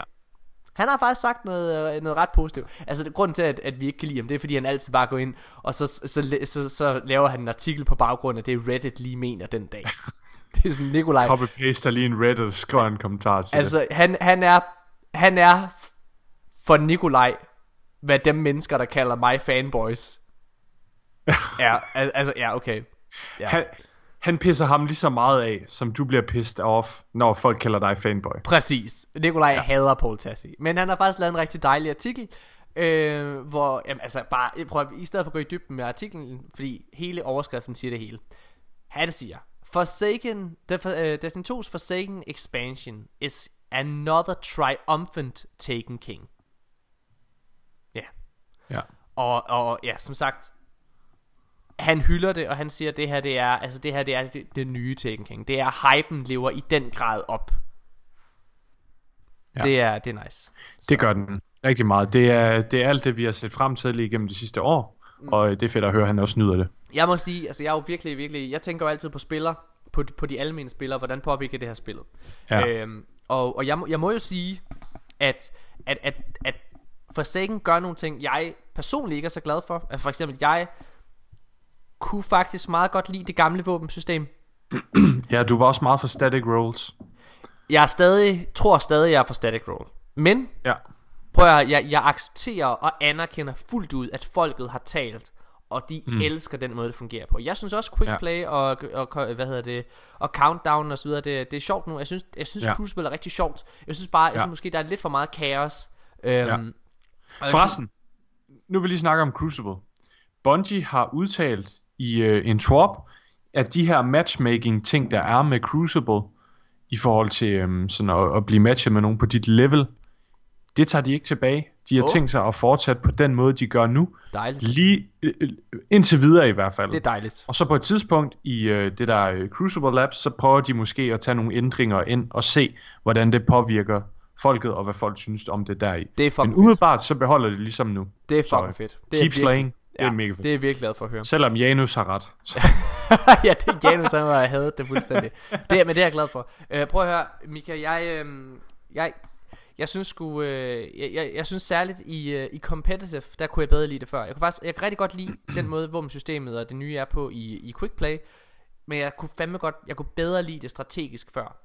Men det er, det, jeg tror det er min egen, øh, det er min egen, det er min Ja. egen holdning. Igen, alle elsker det nye, og det er fedt. Jeg elsker at der er så mange spillere der kommer til, og det er en fantastisk segue til det nye, fordi en af grundene til, øh, det er en fantastisk segue til den her næste nyhed, fordi en af grundene til at der på PlayStation siden i hvert fald er så mange der sidder og spiller lige nu. Det er fordi at Destiny 2 base gamet er gratis med PlayStation Plus i september. Hør her, hvis du har en ven, der har en Playstation, uanset om han kan lide Destiny eller ej, så skal du sige til ham, få hentet det. Den går du lige nu på dit din indkøbskur, og så lad være med at spille det, hvis det er. Men det er, prøv at det her det er den vildeste deal i hele verden. Det er for sindssygt. Det her det er fuldstændig sindssygt. At Playstation er gratis, eller undskyld, Destiny er gratis med Playstation Plus. Det er så vanvittigt. Der har også lige været, der var en, øh, i sommer var der også en Humble Bundle med PC, hvor man kunne få det for ingen penge overhovedet. Ja, det er 2. 10, 10 dollars, det er 75 kroner. Det er fuldstændig hul i hovedet. Det er, det er fuldstændig hul i hovedet. Altså det der er vanvittigt her med, øhm, med, med Destiny, det er, at du jo, hvad kan man sige, er i stand til at få virkelig, virkelig meget content for ingen penge, fordi at seasons og alle de her events, der kommer, de kører altså, øh, de er gratis tilgængelige for dig. Det vil sige, hvis du gerne vil spille Iron Banner, hvis du gerne vil lave Faction Rally og alle de her ting, der kommer, så kan Ja. du spille det. Alt det, det er Ja. gratis tilgængeligt for dig. Jeg håber, der kommer rigtig mange noobs ind i Iron Banner, når der er power enabled, Ah, og de ikke er lige så et level. Øhm, men lad mig lige sige en ting, Mika. du har hørt ja. det her før. Mm. Nu, øh, der, der- der kommer altså desværre, kære lyttere, der kommer nogle ting, som sidder og bakker lidt op omkring. Der bakker lidt op omkring, at Destiny 1 kommer ind i Destiny 2 her løbende. Det her, det er... Here we go again. Ja, beklager det. Øhm, Nej, det er fedt. det, er, det, det, der er, det der er med det her, det er...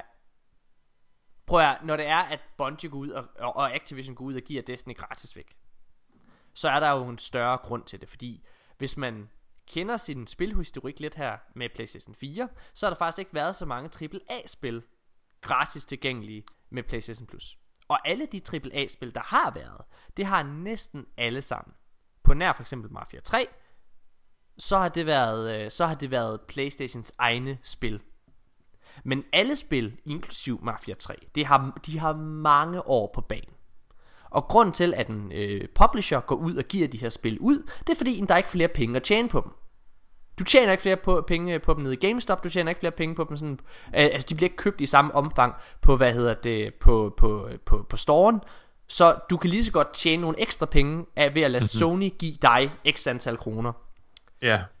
Destiny 2, som ikke er, altså, altså som er et tredjepartsspil for Sony, det er det nyeste spil.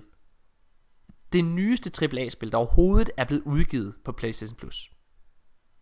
Det er et år gammelt.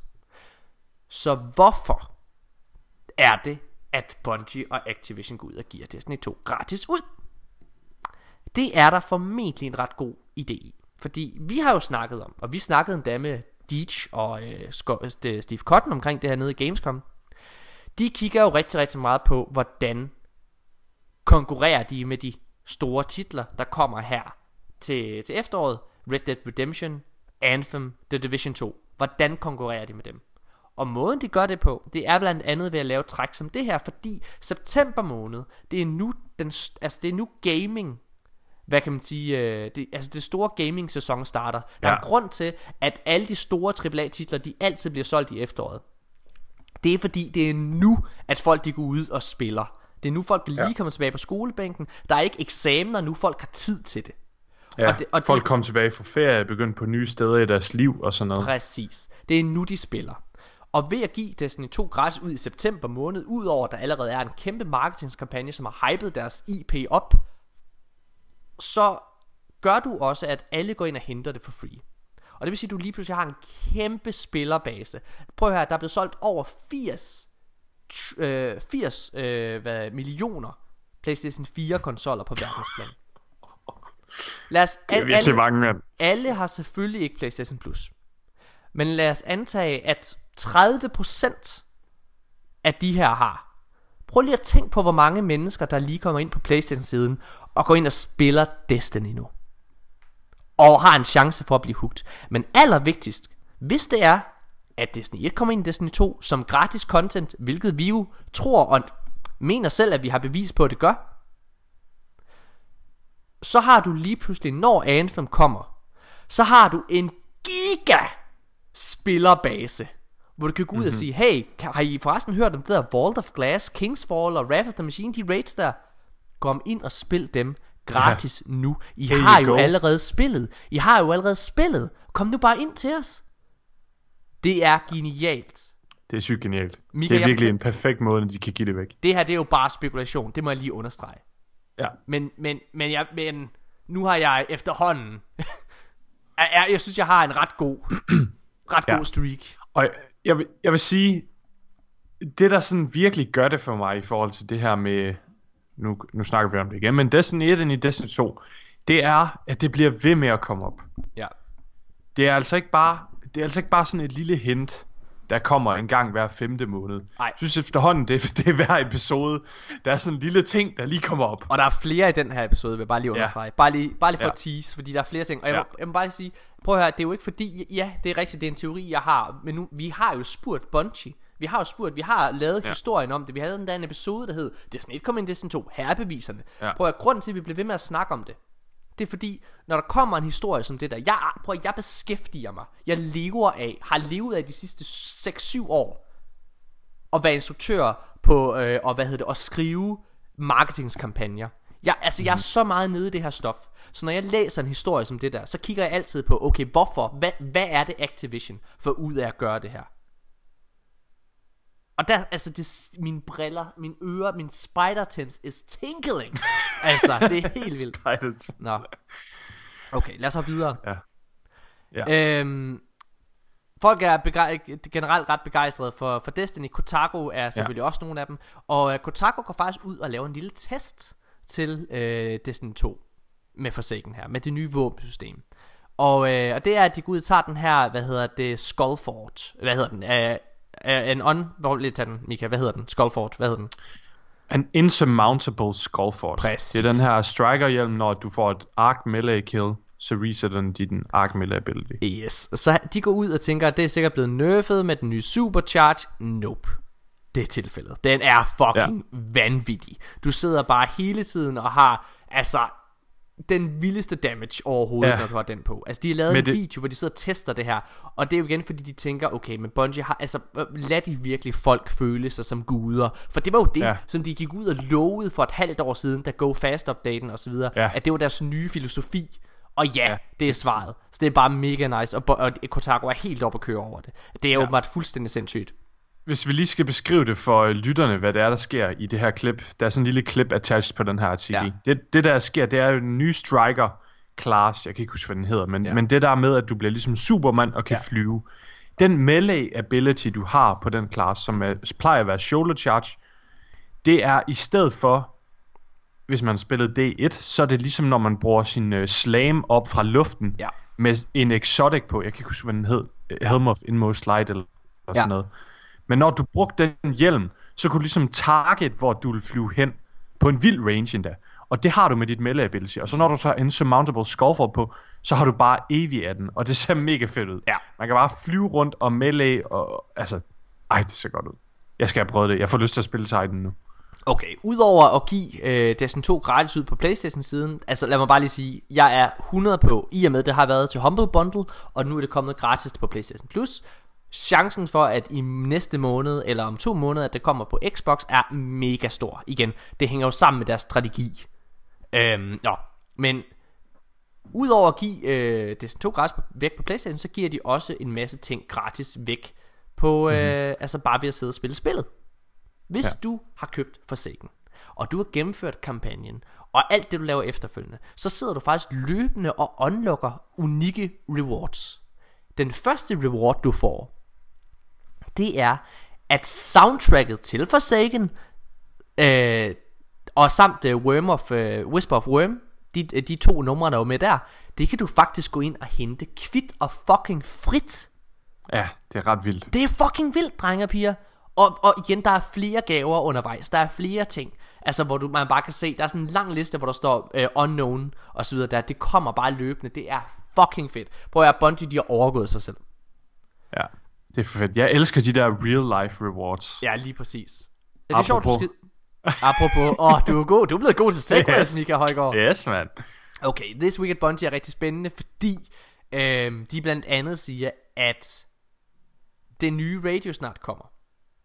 Og øh, kampen om World's First i de nye raids spidser til, fordi nu er Korea jo kommet med i jagten.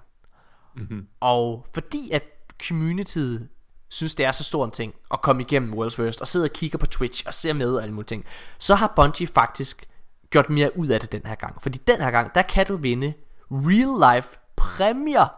Altså, der er mere på højkant end nogensinde før for at komme World's, gå for World's First i den nye raid.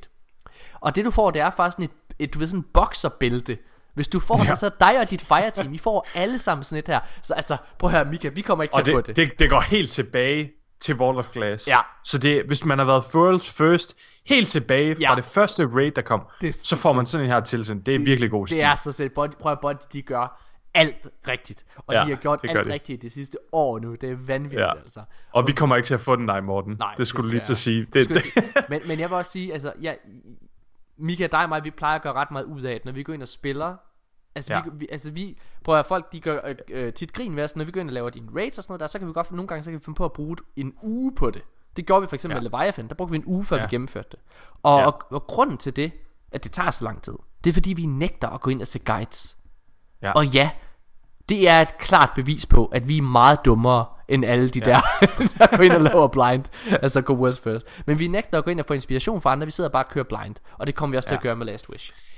Jeg, jeg synes, vi har haft den snak så mange gange, men jeg synes simpelthen, det ødelægger Destinys oplevelse at gå ind og se en guide på, hvordan du skal gøre noget. Helt enig. Det er, det, det er simpelthen så kedeligt. og det- Jeg havde det på meget på samme måde med heroic events. Så, altså en helt simpel ting som heroic events. Ja. Altså public events. Der gad jeg heller ikke gå ind og se nogle guides på det. Jeg fandt selv ud af et af public eventsene, Ja, hvordan man lavede den den til ud. heroic. Du regnede den ud. Ja. Og, ja. og, og, de, og de to andre, dem lærte jeg desværre ikke selv. Det, øhm, der spillede jeg sammen med nogle venner, og så viste de den, øh, hvordan man gjorde det. Men det synes jeg, jeg ved ikke om det er sådan lidt hypocrite, men det synes jeg alligevel er, er okay, noget når man andet. sådan Det er spiller sammen med andet. nogle andre. Ja, præcis. Fordi det, det, var ikke sådan, det var ikke sådan, jeg søgte efter, hvordan får jeg svar på det her. Jeg prøvede alle mulige ting selv. Ja. Mest underlige ting. Det var, og så er det bare... øh, Det, Det det, er- det, det, det er meget sjovt. Det er det fede ved Destiny. Også ja. Whisper of the Worm. Det var heller ikke... Den gad vi heller ikke gå ind og Nej. se.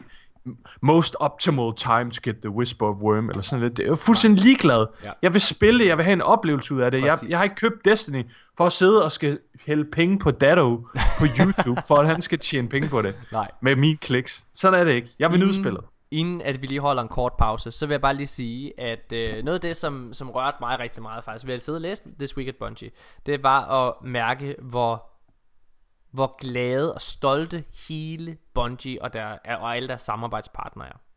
Fordi hvis man, øh, hvis man bare kender lidt til øh, Bungie og har fulgt med de andre år, så ved man, at når det er, at der er en DLC, der går live, så sidder de i studiet og følger med på alle de forskellige Twitch-kanaler. Og de sidder og hæpper på, hvem der kommer igennem det, og sidder og kigger på, kan de regne det ud? For eksempel sidste år ved Leviathan, der, der er der et legendarisk klip, hvor Bungie Studio, de sidder og er helt oppe at køre, når det er, at de får kaldet ned første gang. Det første hold, der klarer det. De er Det helt nice. ekstatiske over det. Det er fantastisk. Øhm, og Bungie, de siger i This Week at Bungie, der siger, øh, jeg tror det er DMG, han skriver, at Bungie, High Moon Studios og Vicarious Visions, de ser med, og de er at de, vil- eller de bare vil sige, at de ser med, og de er meget rørte over modtagelsen ja. af Forsaken. Og det er så fortjent, særligt efter et, et så, øh, så øh, hvad skal vi sige, kontroversielt år i Destinys øh, tid, Ja. hvor det er, at øh, de virkelig har fået nogle, øh, nogle, nogle, nogle slag på, på nakken, ikke? Det er fedt, Ja. at de får oprejsning. Altså, det er virkelig... Altså, det, Forsaken er virkelig deres... Altså, det er deres øh, øh, Phoenix, Fugl Phoenix. Ja, ikke? Altså, de, det er det virkelig. Rise from the Ashes. Igen altså, er fedt. ja. ja, præcis. Jeg tror også, de nyder det rigtig meget, fordi der er rigtig mange af dem, der går på ferie nu. Ja. Fordi nu har, man ligesom, nu har de afleveret produktet, så kan de slappe af. Der, er- jeg vil godt ved med, at der er mange Bungie employees, der ja. ikke har haft sommerferie endnu. Ja. fordi de bare har arbejdet røven af på det her. Og øh, det er Lad os- velfortjent. Lad os holde en kort pause, Mika, og så tage de sidste nyheder. Vi er tilbage lige efter det her.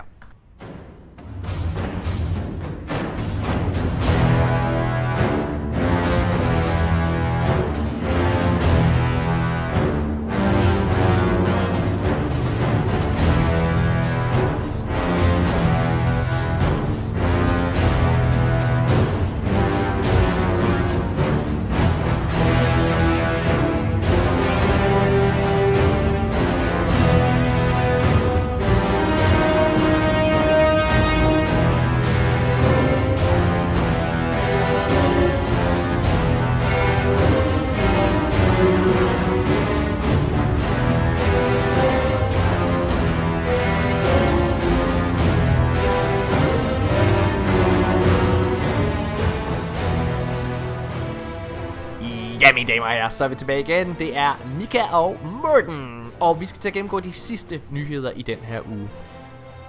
Ja, Mika. Som du sikkert ved, så, øh, så døde Kate. Gjorde han det? Det gjorde han sgu. Og, Og- øh, og det var... Øh, altså, jeg var... Okay. Ej, okay. Prøv her. Jeg overvejede at tage den med, den her. Under dårligste ting. Kan du huske, Mika, at vi, vi, var, vi var nede til Gamescom. Vi var, vi var altså heldige at få en, en specialvisning af øh, Forsaken. Ja. Og, øh, og før det, jeg kan huske, at øh, øh, ugen før det, eller to uger før det, så havde jeg stået og svinet de forskellige content creators til, fordi de ikke kunne høre, at Nolan North var ham, der lagde stemme til, til Kate i stedet for Nathan Fillion, fordi der var kommet et klip ud Ja. af jer, og jeg var sådan, der kunne man fandme godt høre det, sagde jeg. Hold kæft, Ja. hvor var det tydeligt. Det var meget tydeligt. Men så var vi nede til Gamescom bag lukkede døre, og så viste de et klip, hvor det var, altså vi var ude, og vi kunne slet ikke, altså man kunne lige ane, Ja. at det var Nolan North, men altså, Ja. men, men altså man kunne stort set ikke høre, Ellers så det, var vi, vi var ret overbeviste om, at okay, ja. det er vildt godt arbejde, det der. Men så kommer Forsaken, og jeg må bare sige, altså prøv at hver gang Kate han taler, så lyder det som Nathan Drake.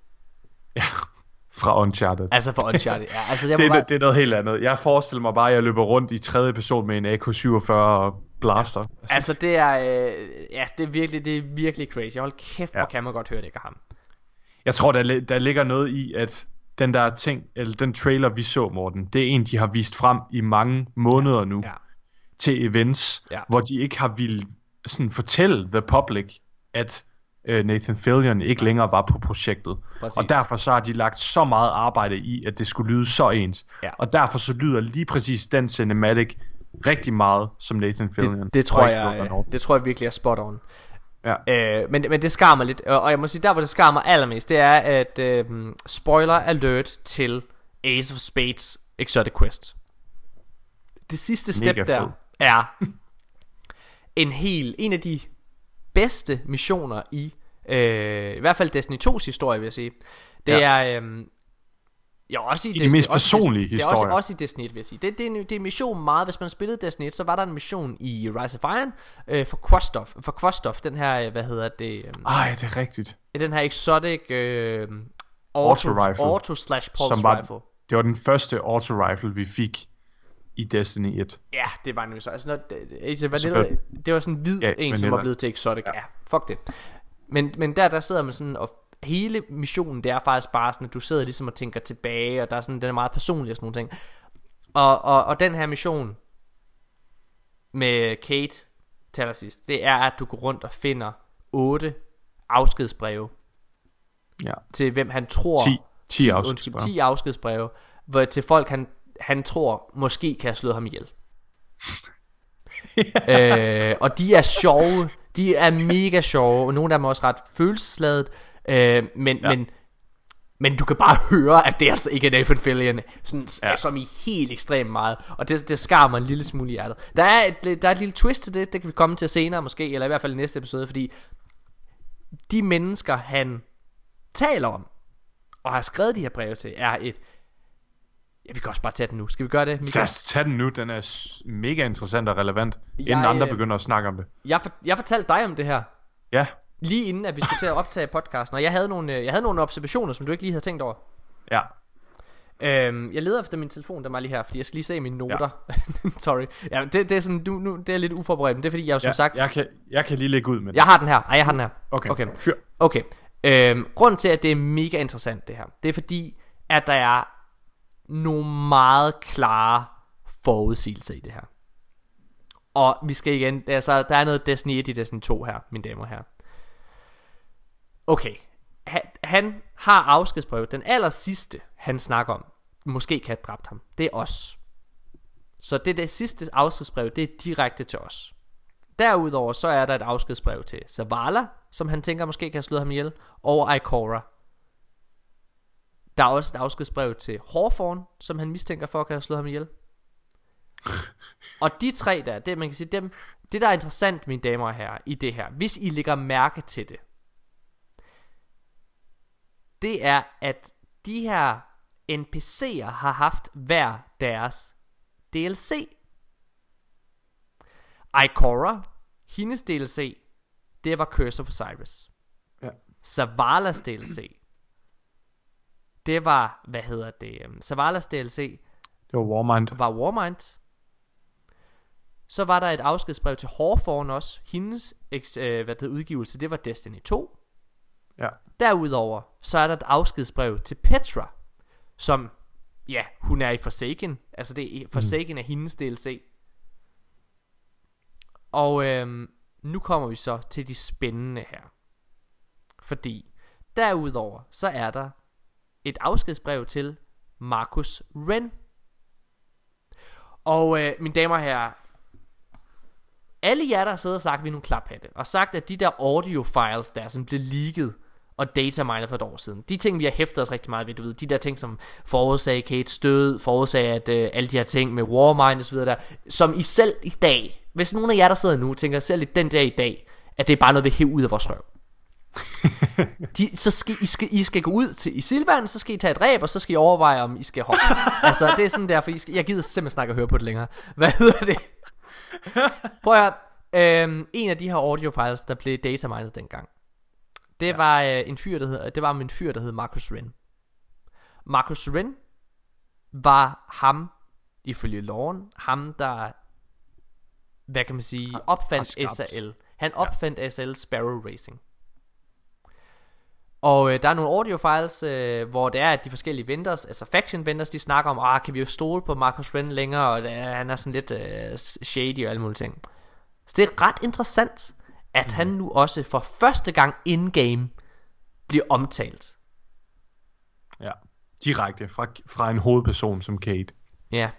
Og meget tyder på, at han nok vender tilbage her til december. Fordi ja. der har været en tradition i Destiny's univers, som kun som blev brudt sidste år. Ja. Og det var et Sparrow Racing. Faktisk, på, på en måde er den faktisk ikke blevet brudt. Nej, det Fordi du ret det i. første år af Destiny 1, der ja. var der heller ikke Sparrow Racing League. Ja, det har du ret i. Og så var der de, de to år efter. Du har ret. Det er ret spændende. Men der, øh, hvad hedder det, men, men i hvert fald, så chancen for, at Sparrow Racing kommer tilbage, den er ret stor. Ja. Okay, så han vender nok tilbage. Det, det, det ser jeg. Når han bliver nævnt på den her måde, så ser jeg det som en, du ved, en, øh, en, en forudsigelse fra Kates side, altså fra Bungies side. Det er dem, der ligesom viser os lidt glimt ind i fremtiden her. Det er nærmest, jeg, jeg, jeg sad og tænkte på, mine damer her, det jeg ser her, det er et roadmap, ligesom det sidste til, et, efter, øh, altså, når Destiny 2 er færdig, Ja. så det er ser du, on, det der. så ser er du, så ser du nærmest de her, øh, hvad hedder det, øh, DLC'er, der, der kommer. Det er jo der, vi så, først kom vi til Merkur, så kom vi til Mars, mm. Og så kom vi til Reef. Skal vi hoppe videre ja. til de andre, der er ret spændende? Ja. Fordi, så nævner han også Deep Stone Crypt. Og Deep Stone Crypt, dem tror jeg også, vi ser til december. Fordi jeg tror, det er dem, vi kommer til at få de her nye våben fra. Altså den her, Mm. mm. hvad hedder det, Black Armory ting der. Jeg tror, Ja. jeg tror de det er jo til... det, det er Brace Family. Det er Ja. Braytech, eller hvad de hedder på Præcis. Mars. Altså det er dem, der har lavet Exos. De hedder Deep Stone Crypt. Ja. Øh, så jeg tror, de vender tilbage. Derudover, så bliver Eris Morn nævnt. Og Eris Morn ved vi vender tilbage. Og det ved vi, hun vender tilbage, fordi at øh, en af beviserne på, at Microsoft vendte tilbage, det var, at for to år siden, der var der en, øh, et, en livestream fra Bungies side af, der handlede om historiefortælling, hvor øh, dronningen var, til, var med inde, hende der spillede dronningen, hun var inde, øh, og hende der spillede Eris Morn var inde. Og det var altså efter, langt efter Taken King, det var lige da Rise of Iron var færdig. Altså en Mm. DLC, som de her to karakterer ikke var en del af. Og det var interessant, fordi at de sad og snakkede om fremtiden. Altså de her forfattere, de sad og snakkede om fremtiden, og de her to karakterer var centralt en del af det. Så igen, det her det er yderligere be- bekræftelse på, at Eris Morn vender tilbage. Men, nu kommer S'et i ærmet så. Er I klar, lytter? Tanix bliver nævnt. Hvem fanden er Tanix, tænker I sikkert. Tanix, han er en fallen bounty hunter, som du kæmper imod i, øh, hvad det hedder, i det strike, der kom med House of Wolves, din yndlings DLC, Mika, der hed Ja. The Shadow Thief. Det her strike, det blev opdateret med, det blev takenificeret, og øh, det, det blev opdateret med Siva også. Øh, og det var også øh, den, det, det område, du gik ind med Black Spindle. Ja.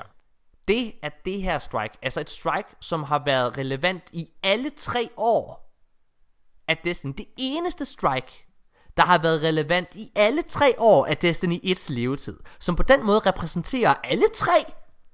Ja. Og alt content på den måde. På samme måde som Whisper of the Worm.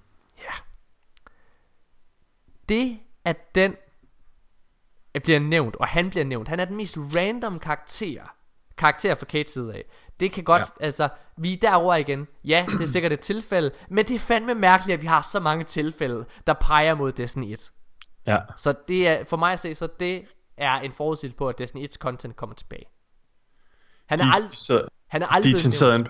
Han er aldrig blevet Undskyld. nævnt før i Destiny 2's øh, kampagne eller noget som helst. Altså, øh, Bungie kunne have valgt hvilken som helst anden. Ja. Som var det, relevant for Destiny 2. Nå. Hvad siger du med Deej? Jeg prøvede at lave en joke, men nu falder den til jorden, hvis jeg siger den. Who talked?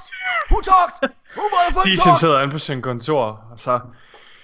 Når at det, D1 kommer ind i D2, så siger han, Jeg var sluppet af med afsted med det, hvis det ikke var DDG. ja, det var en elendig Ja, joke. det Nu faldt den en- til jorden. Men det var en uh, god scooby Så, øh, ja, jeg går. Farvel.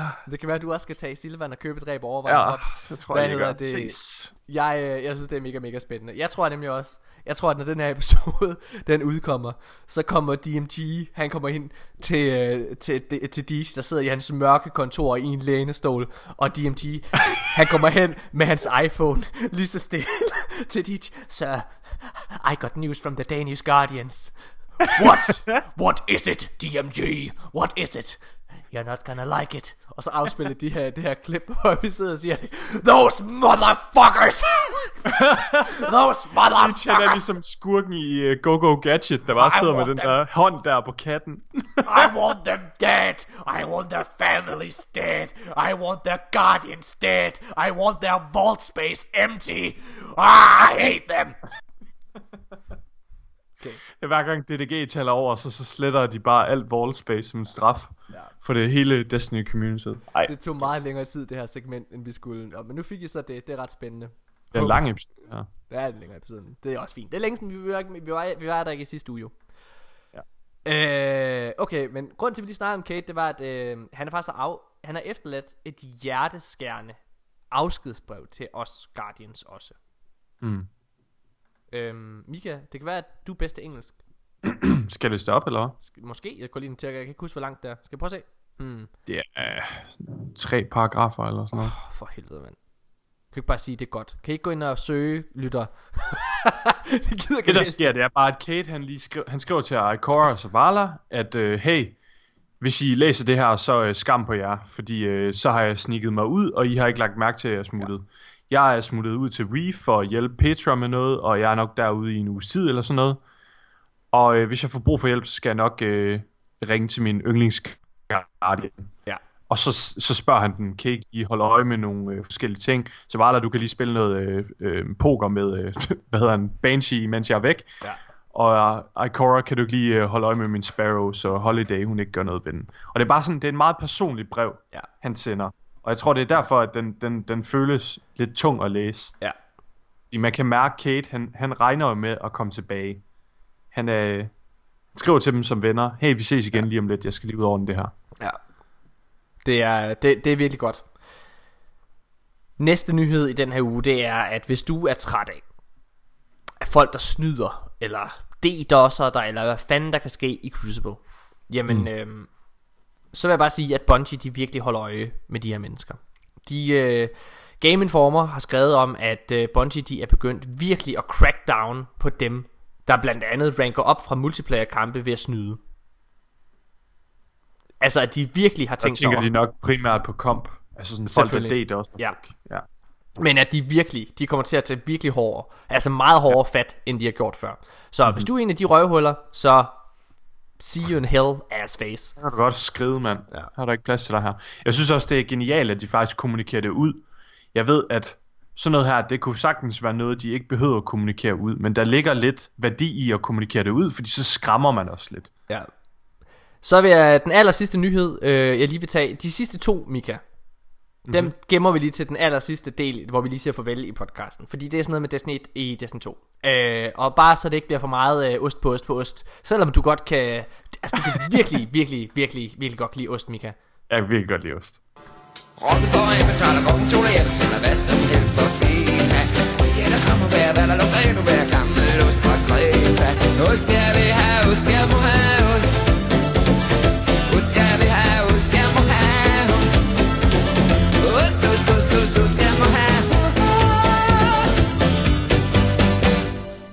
Ja, selvom du virkelig godt kan lide ost, Tak, Mika, så, øh, så, Throwback. øh, så synes jeg lige, at øh, vi skal gemme det til næste segment, og bare lige hurtigt kalde ud, at Gambit, den her nye game mode, altså bliver hyldet verden over. Altså, jeg har ikke læst et eneste sted, øh, hvor folk taler dårligt om det.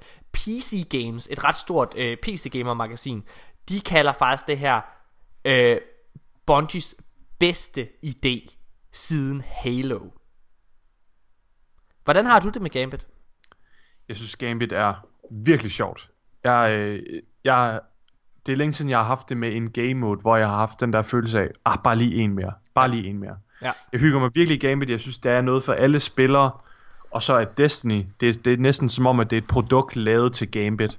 Og jeg er faktisk, nu når det er her, det kan godt være, det lyder lidt, lidt øh, dumt og nederen at sige, men så er jeg faktisk, jeg er faktisk overrasket over, at Bungie ikke har tænkt på det noget før. For jeg synes virkelig, det er en genial mode. Ja. Øhm, jeg er overrasket over, at der ikke er nogen andre, der har tænkt over det før. Altså det her, det er jo grund til, at der er så mange, der hylder det. Det er jo fordi, der er jo ikke, altså, du, det, det lyder, ja, Ja, som du det er siger, det lyder, det lyder nedladende. Men det her, det er jo altså noget, som der er ingen, der har tænkt over før. Ja, præcis. Øhm, og det, og det, det- det, det, det, er chokerende på et eller andet og, plan. Og det er derfor, at, at PC Games siger, at det her det er den bedste idé, Bungie har haft siden Halo, fordi Halo var jo meget mere end bare et FPS-spil, som Bungie lavede. Det var det spil, som, øh, hvad kan man sige, som skabte hele FPS-genren på konsol.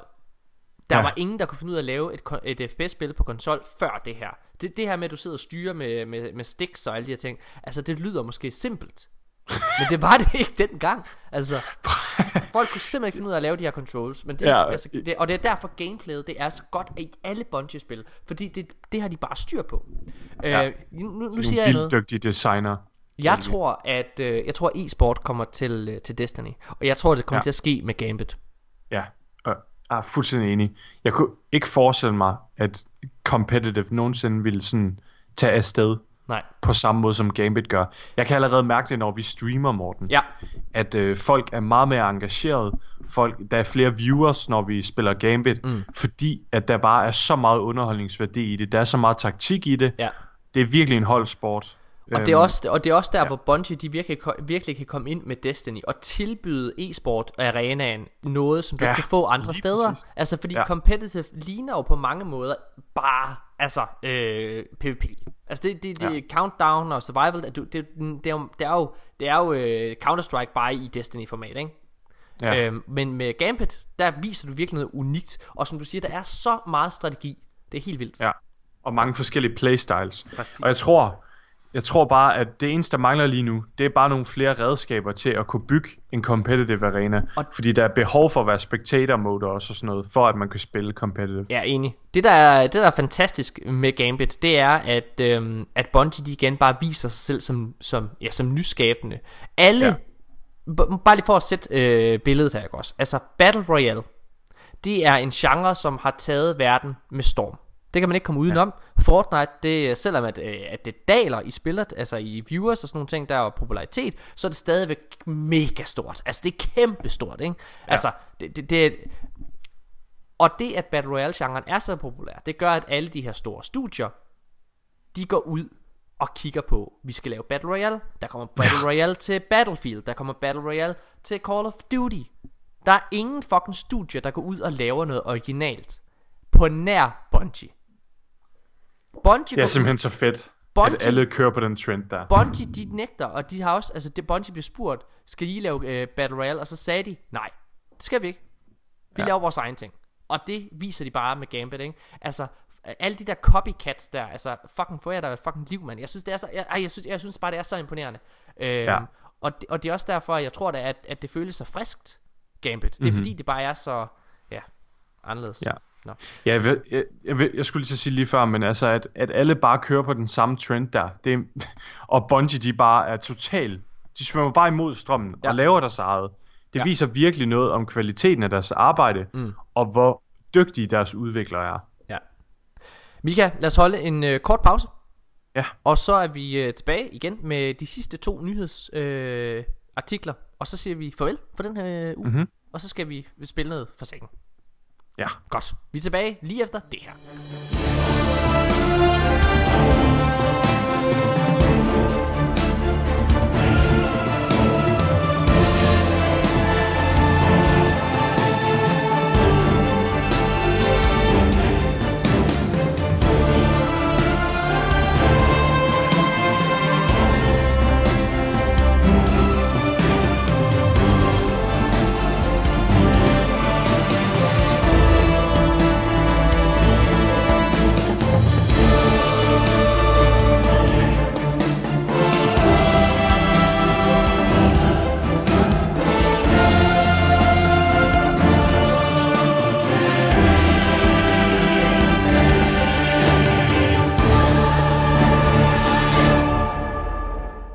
Mine damer og herrer, så er vi tilbage igen. Det er sidste segment i den her episode, og som advaret, så kommer vi altså til at snakke lidt Disney 1 i Disney 2.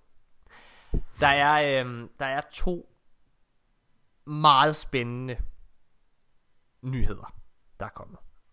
Ja. Øhm, vi, vi har jo haft øh, Vi havde vores interview Som man kan høre i sidste episode med Bungie Mhm. Hvor vi spørger direkte Kommer Destiny 1 ind i Destiny 2 Og vi- altså, vi har fortalt historien mange gange om At Steve Cotton og Dees, de bliver mundlam Og Steve Cotton lyser helt op Og begynder at smile som en glad lille julegris Og så, mens han nærmest griner siger That's a very good Han er theory virkelig en julegris. Ja, ja, altså han bliver, han bliver, han bliver vel taget med bukserne ned, ikke også? Vi kan se og mærke i rummet Ja. der, at det gør der. Altså han siger to gange, that's a, han siger tre gange, uh, that's a very interesting theory, or that's a very good theory, og så siger han, uh, I can neither confirm nor deny that, hvilket i marketing-snak, igen, jeg laver PR, det betyder ja. Det betyder, det gør der. Ja. Øhm, nå. Men der er altså nogle andre folk, der også har fået nogle ret spændende ting med for Gamescom, som også bygger videre på det her. En af de største gaming sites, det er Polygon.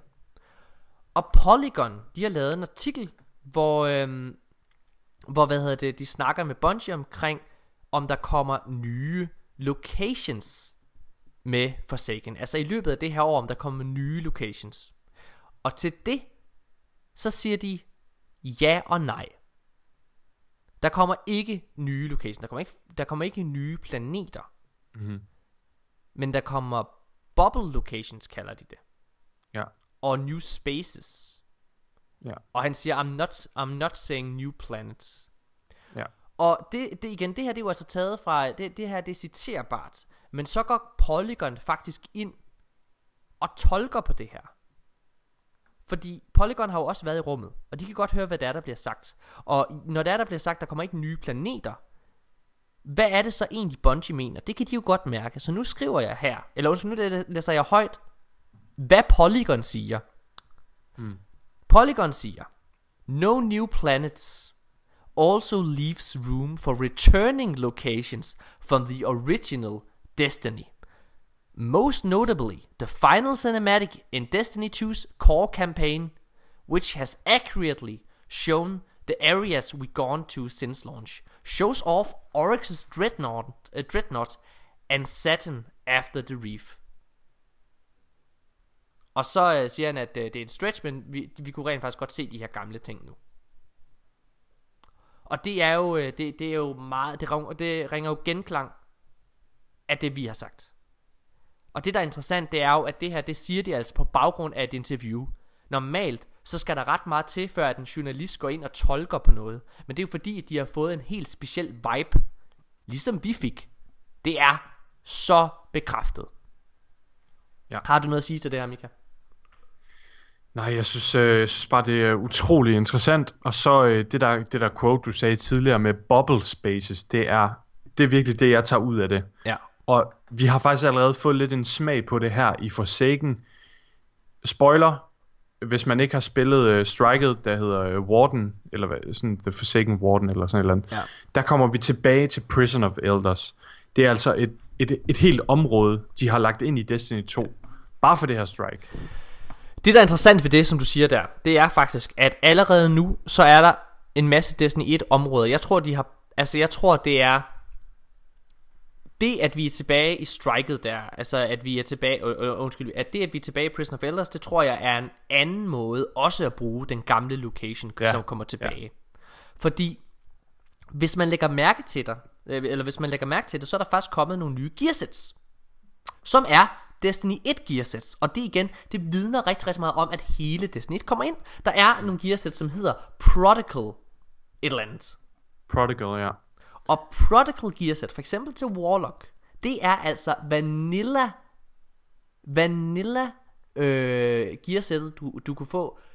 I, du kunne have det på at være op til level 29. Det jo sådan en cloak, hvor du har sådan en, en trenchcoat. Det, er det, det var det fedeste gearsæt, og jeg er så glad for det tilbage. Men det, det prøv at høre, det kunne du kun have til du var level 29 For at være level 30 dengang Så skulle mm. du spille Vault of Glass Det er ja. Kommet retur Derudover så er den der gasmaske som kom med Dark Below Den er kommet tilbage til Hunter Hvad er det, der er kommet tilbage med Titan Ved vi det? Kan jeg ikke lige huske Det er også Øh, hvad, hvad sagde du? Tøjet til Hunter, eller hvad? Ja, det er det der det er gasmaske, fra, der kommer med Dark Below. Det er fra øh, Dark Below, ja. Præcis. Ja. Øhm, hvad, uh, Titan, hvad kom der der? Det er fra helt Vanilla, tror jeg. Okay.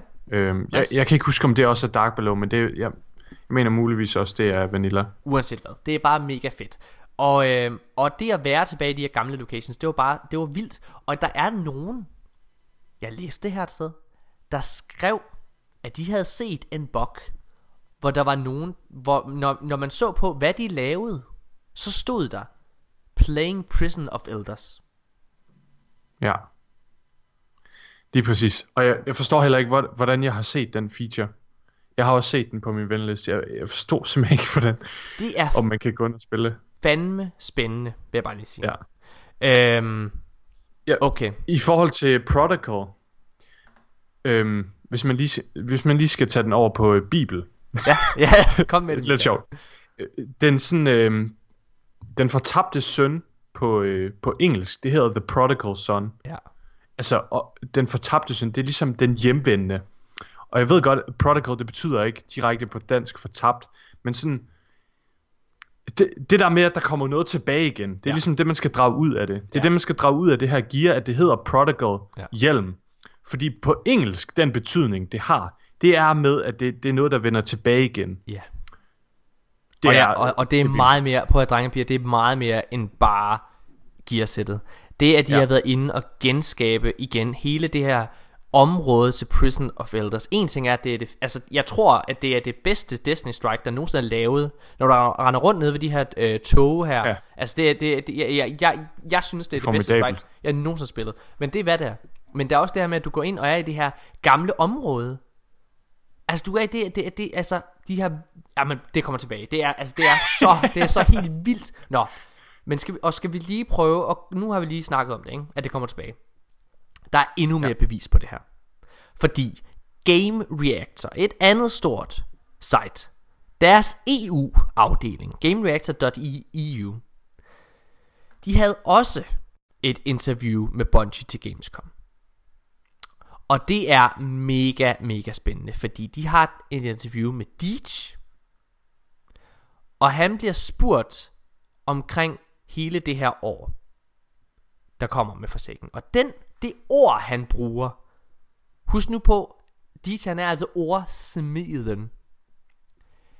Det ord, han bruger, det er transformativt.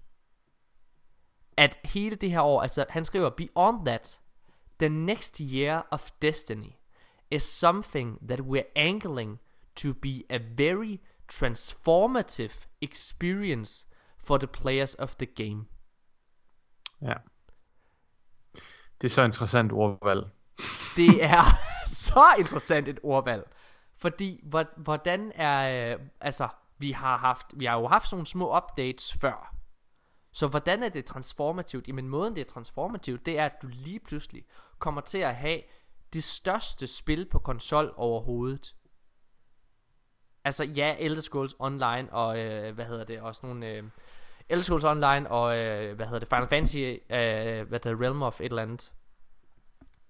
Det er også stort. Men, Ja. men, men, men, men det her, at du har så to store spil smeltet sammen i en, så meget content, det er aldrig set før, at man gør det her. Og det igen, nu snakkede vi lige før med, om Gambit, og den måde, Mhm. at Bungie de ligesom tænker forud, det er det samme, de gør her med Destiny.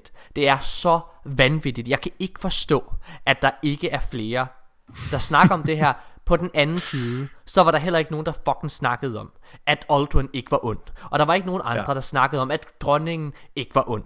Og der var ikke nogen, der Ja. snakkede om, at Sabafun var den egentlige fucking hovedbagmand bag alt det her, på nær de danske Guardians. Og det er derfor, Sådan. for at citere Nikolaj fucking Jyde, vores lovkonge, lovkonge. Det er derfor, at de danske Guardians-lyttere altid er de mest oplyste Destiny-spillere derude. Fordi I, altså, fordi I sidder og lytter til det her. Og hvis I bliver triggeret af det statement, så har jeg bare én ting at sige til jer. Let the hate flow through you. Power! Der er virkelig mange, der bliver triggeret af det her. Men altså, jeg må bare sige, altså, vi... Jeg tror også, grund til, at vi bliver så provokeret af det, det er fordi, der er så mange, der gør et kæmpe nummer ud af at sige, at vi ikke har ret. Så når det er, at vi så har ret, så har jeg ekstra meget behov for bare at sidde og... ja. Men det er også fordi, så får vi ingen credit for det. Nej, det er det. Vi får ikke Så- credit, man. Ja. Det er nice. Mika, øhm, næste uge, der kommer vi og anmelder... Øh, næste uge kommer vi og anmelder Forsaken. Jeg Ja. kan lige komme med en lille... Øh, vi er blevet inviteret over i Pixel TV, selvfølgelig, her på onsdag. Jeg ved ikke, om vi kan det. Måske er vi i Pixel TV på onsdag. Jeg har lige fået det at vide her for en halv time siden. Hvad er det? Altså, de kom med en dags Fedt. forslag. Det Så vi har, ikke jeg har snakket lige om det. nu, Ja. lytter. Ja, præcis. Jamen, vi, jamen, ja, undskyld, jeg var lige nede til så tænkte jeg lige over, at vi skulle videre. Hvad hedder det? øhm, Så jeg, jeg, ved ikke, jeg ved ikke, om øh, vi gør det, men hvis det er, vi gør det, så er det mig og Mika, der tager afsted. Øh, så måske, er måske, er vi, øh, måske er vi der, måske er vi ikke. Uanset hvad, så streamer vi i hvert fald tirsdag. Og Ja. Mika, du har været ret god til at streame sådan Ja. nærmest dagligt her, mens øh, forsikringen har været. Det er fedt. Ja. Øhm, har også lagt mærke til, at- Ja, har også lagt mærke til, at der har været rigtig meget aktivitet derinde. Det har været fedt. Ja. Mine damer og herrer, tusind, tusind tak, fordi at I lytter til den her podcast. Tusind tak for al jeres feedback, øh, og alle de dejlige beskeder, der bliver ved med at trille ind, både over Twitch, men også i privat her. Øh, og tak for, at der er så mange... Altså, jeg, jeg, elsker, jeg elsker Twitch. Det er virkelig det, det, det er blevet min, det er sådan blevet en af mine yndlingsplatform, fordi det er det sjoveste sted i hele verden at være. Fordi det er det sted, vores mest passionerede og hardcore lyttere er. Ja. Men det er også det sted, hvor mange af vores helt nye lyttere Ja, det er sjovt, det er sådan, det, det er to grøfter, der møder Ja, hinanden. Der er ikke rigtig nogen, der er sådan, med lidt DDG, lidt DDG. Det er enten sådan folk, der kommer ind, Nå, hvem er I? Jeg er lige begyndt på Destiny. Ja, lige præcis. Eller også så kommer de ind, Åh oh, mand, jeg har lyttet til uh, lige siden første episode, mand. Nu er jeg her bare. Det er, det er mega fedt. Det er meget sjovt. Jeg virkelig elsker, jeg elsker Twitch, og jeg elsker den der direkte, hvad hedder det, snak med jer. Øh, ja. med, jer, øh, med jer ser. I må meget gerne skrive jeres meninger om Forsaken til os. Den vil jeg vildt gerne høre, og det vil Mika og Nikolaj også gerne. Mm. Øhm, Og kom ind og diskutere med os på Twitch. Ja, kom ind øh, En ting er at skrive et spørgsmål til os, eller kommentar, Mm. eller sådan et eller andet. Så skal vi nok svare på det selvfølgelig, men hvis I kommer ind på Twitch, Danske Guardian sidder vi derinde, så kan vi få en samtale ud af det, og vi kan, vi kan snakke lidt dybere. Mine damer og herrer, husk at give os en anmeldelse på iTunes. Eller det kan I ikke. Jo, på iTunes kan I godt give os en anmeldelse. Husk at give os en anmeldelse på iTunes. Og følg os på SoundCloud, og følg os på iTunes. Alle mulige steder. På Twitch, på Twitter. Giv os noget kærlighed. Øhm, jeg må bare sige, det, er, det har aldrig været... Jeg siger det her tit. Jeg synes tit, jeg siger det. Men det har aldrig været bedre at spille Destiny end lige nu. Men det er fordi, det altid bare bliver bedre bliver og bedre og bedre. Øhm, ja, jeg, jeg er meget spændt på, hvad det er, at folk de begynder at hate på næste gang. Det må jeg sige. Ja. Jeg, jeg er svært ved at forudsige det lige nu. Ja, det har jeg Der, virkelig altså, også. der, der prøver jeg. Jeg tror, jeg, tror, jeg tror, det folk kommer til at hate på, det er om en måned eller tos tid, når at man finder ud af, hvad guard rolls er. Mm. Så begynder folk at brokke sig over, Oh, this is why we hated guard, uh, weapon rolls. Ja. Remove it again, Bungie. Altså det var jo virkelig, det var det der skete øh, sidst, det var, altså grund til at, øh, igen, folk tager jo ikke ansvar for det, men grund til at Destiny 2 kom som det gjorde, altså med øh, static rolls og kom med, hvad hedder det, øh, hvor der ikke var shotguns øh, i secondary og alle mulige ting, det var fordi, der havde været så meget hate på det. Jeg, jeg, jeg har også sagt det, Mika, jeg frygter, at vi kommer tilbage dertil. Ja. Øhm, Det tror jeg ikke, vi gør. Um, de, har, de har taget nogle forholdsmidler i forhold til random rolls den her gang. Ja. Det, er der ikke blevet, det er der ikke blevet lagt så meget mærke til, men faktisk, så kan alle våben ikke få alle perks. Altså Nej. det er ikke bare en kæmpe pool af perks. Nej, præcis. Så det er lidt mere øh, begrænset, og det kan jeg godt lide. Fedt. Mine damer og herrer, tusind, tusind tak, fordi I har lyttet med. Vi er de danske Guardians, og vi elsker Destiny, og vi elsker Forsaken. Og øh, det har virkelig været rart at være tilbage. Jeg beklager som sagt, at øh, vi ikke var der i sidste uge, men vi har været meget til stede. Vi har været virkelig, virkelig hardcore til stede på Twitch, og øh, lavet meget øh, content her op til. Så en uges pause var vist okay. Ja. Fedt, mand. Vi er tilbage lige efter... Nej, vi er ikke tilbage. Vi er tilbage næste uge!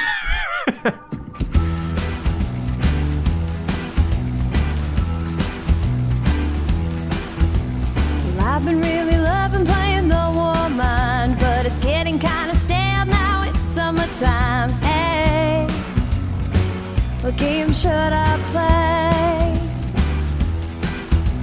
Now I just watched the trailer that premiered at E3. There's a brand new expansion coming to Destiny. Bungie, shut up and take my money. Forsaken, yeah, it's the next big thing. I haven't been this excited since the Taken King. Forsaken, yeah, it's the next big thing. Uldren's off his back, he's got Kate Six on his knees. Exo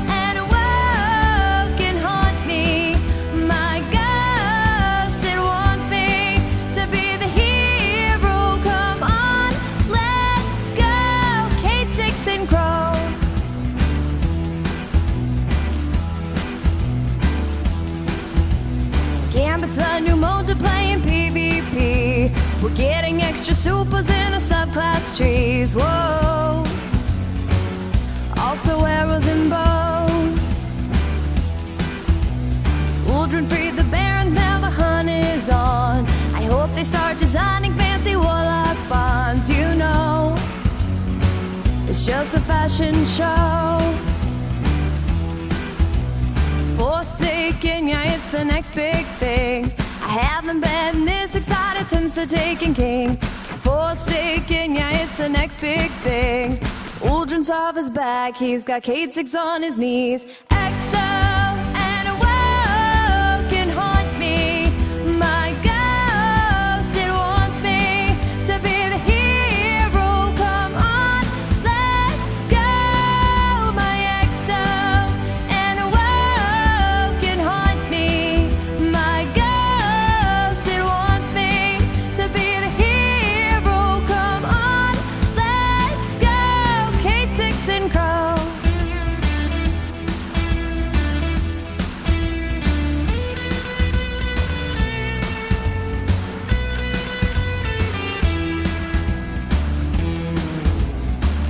two, three, I keep replaying that scene. Uldren has the ace of spades, it makes me wanna scream.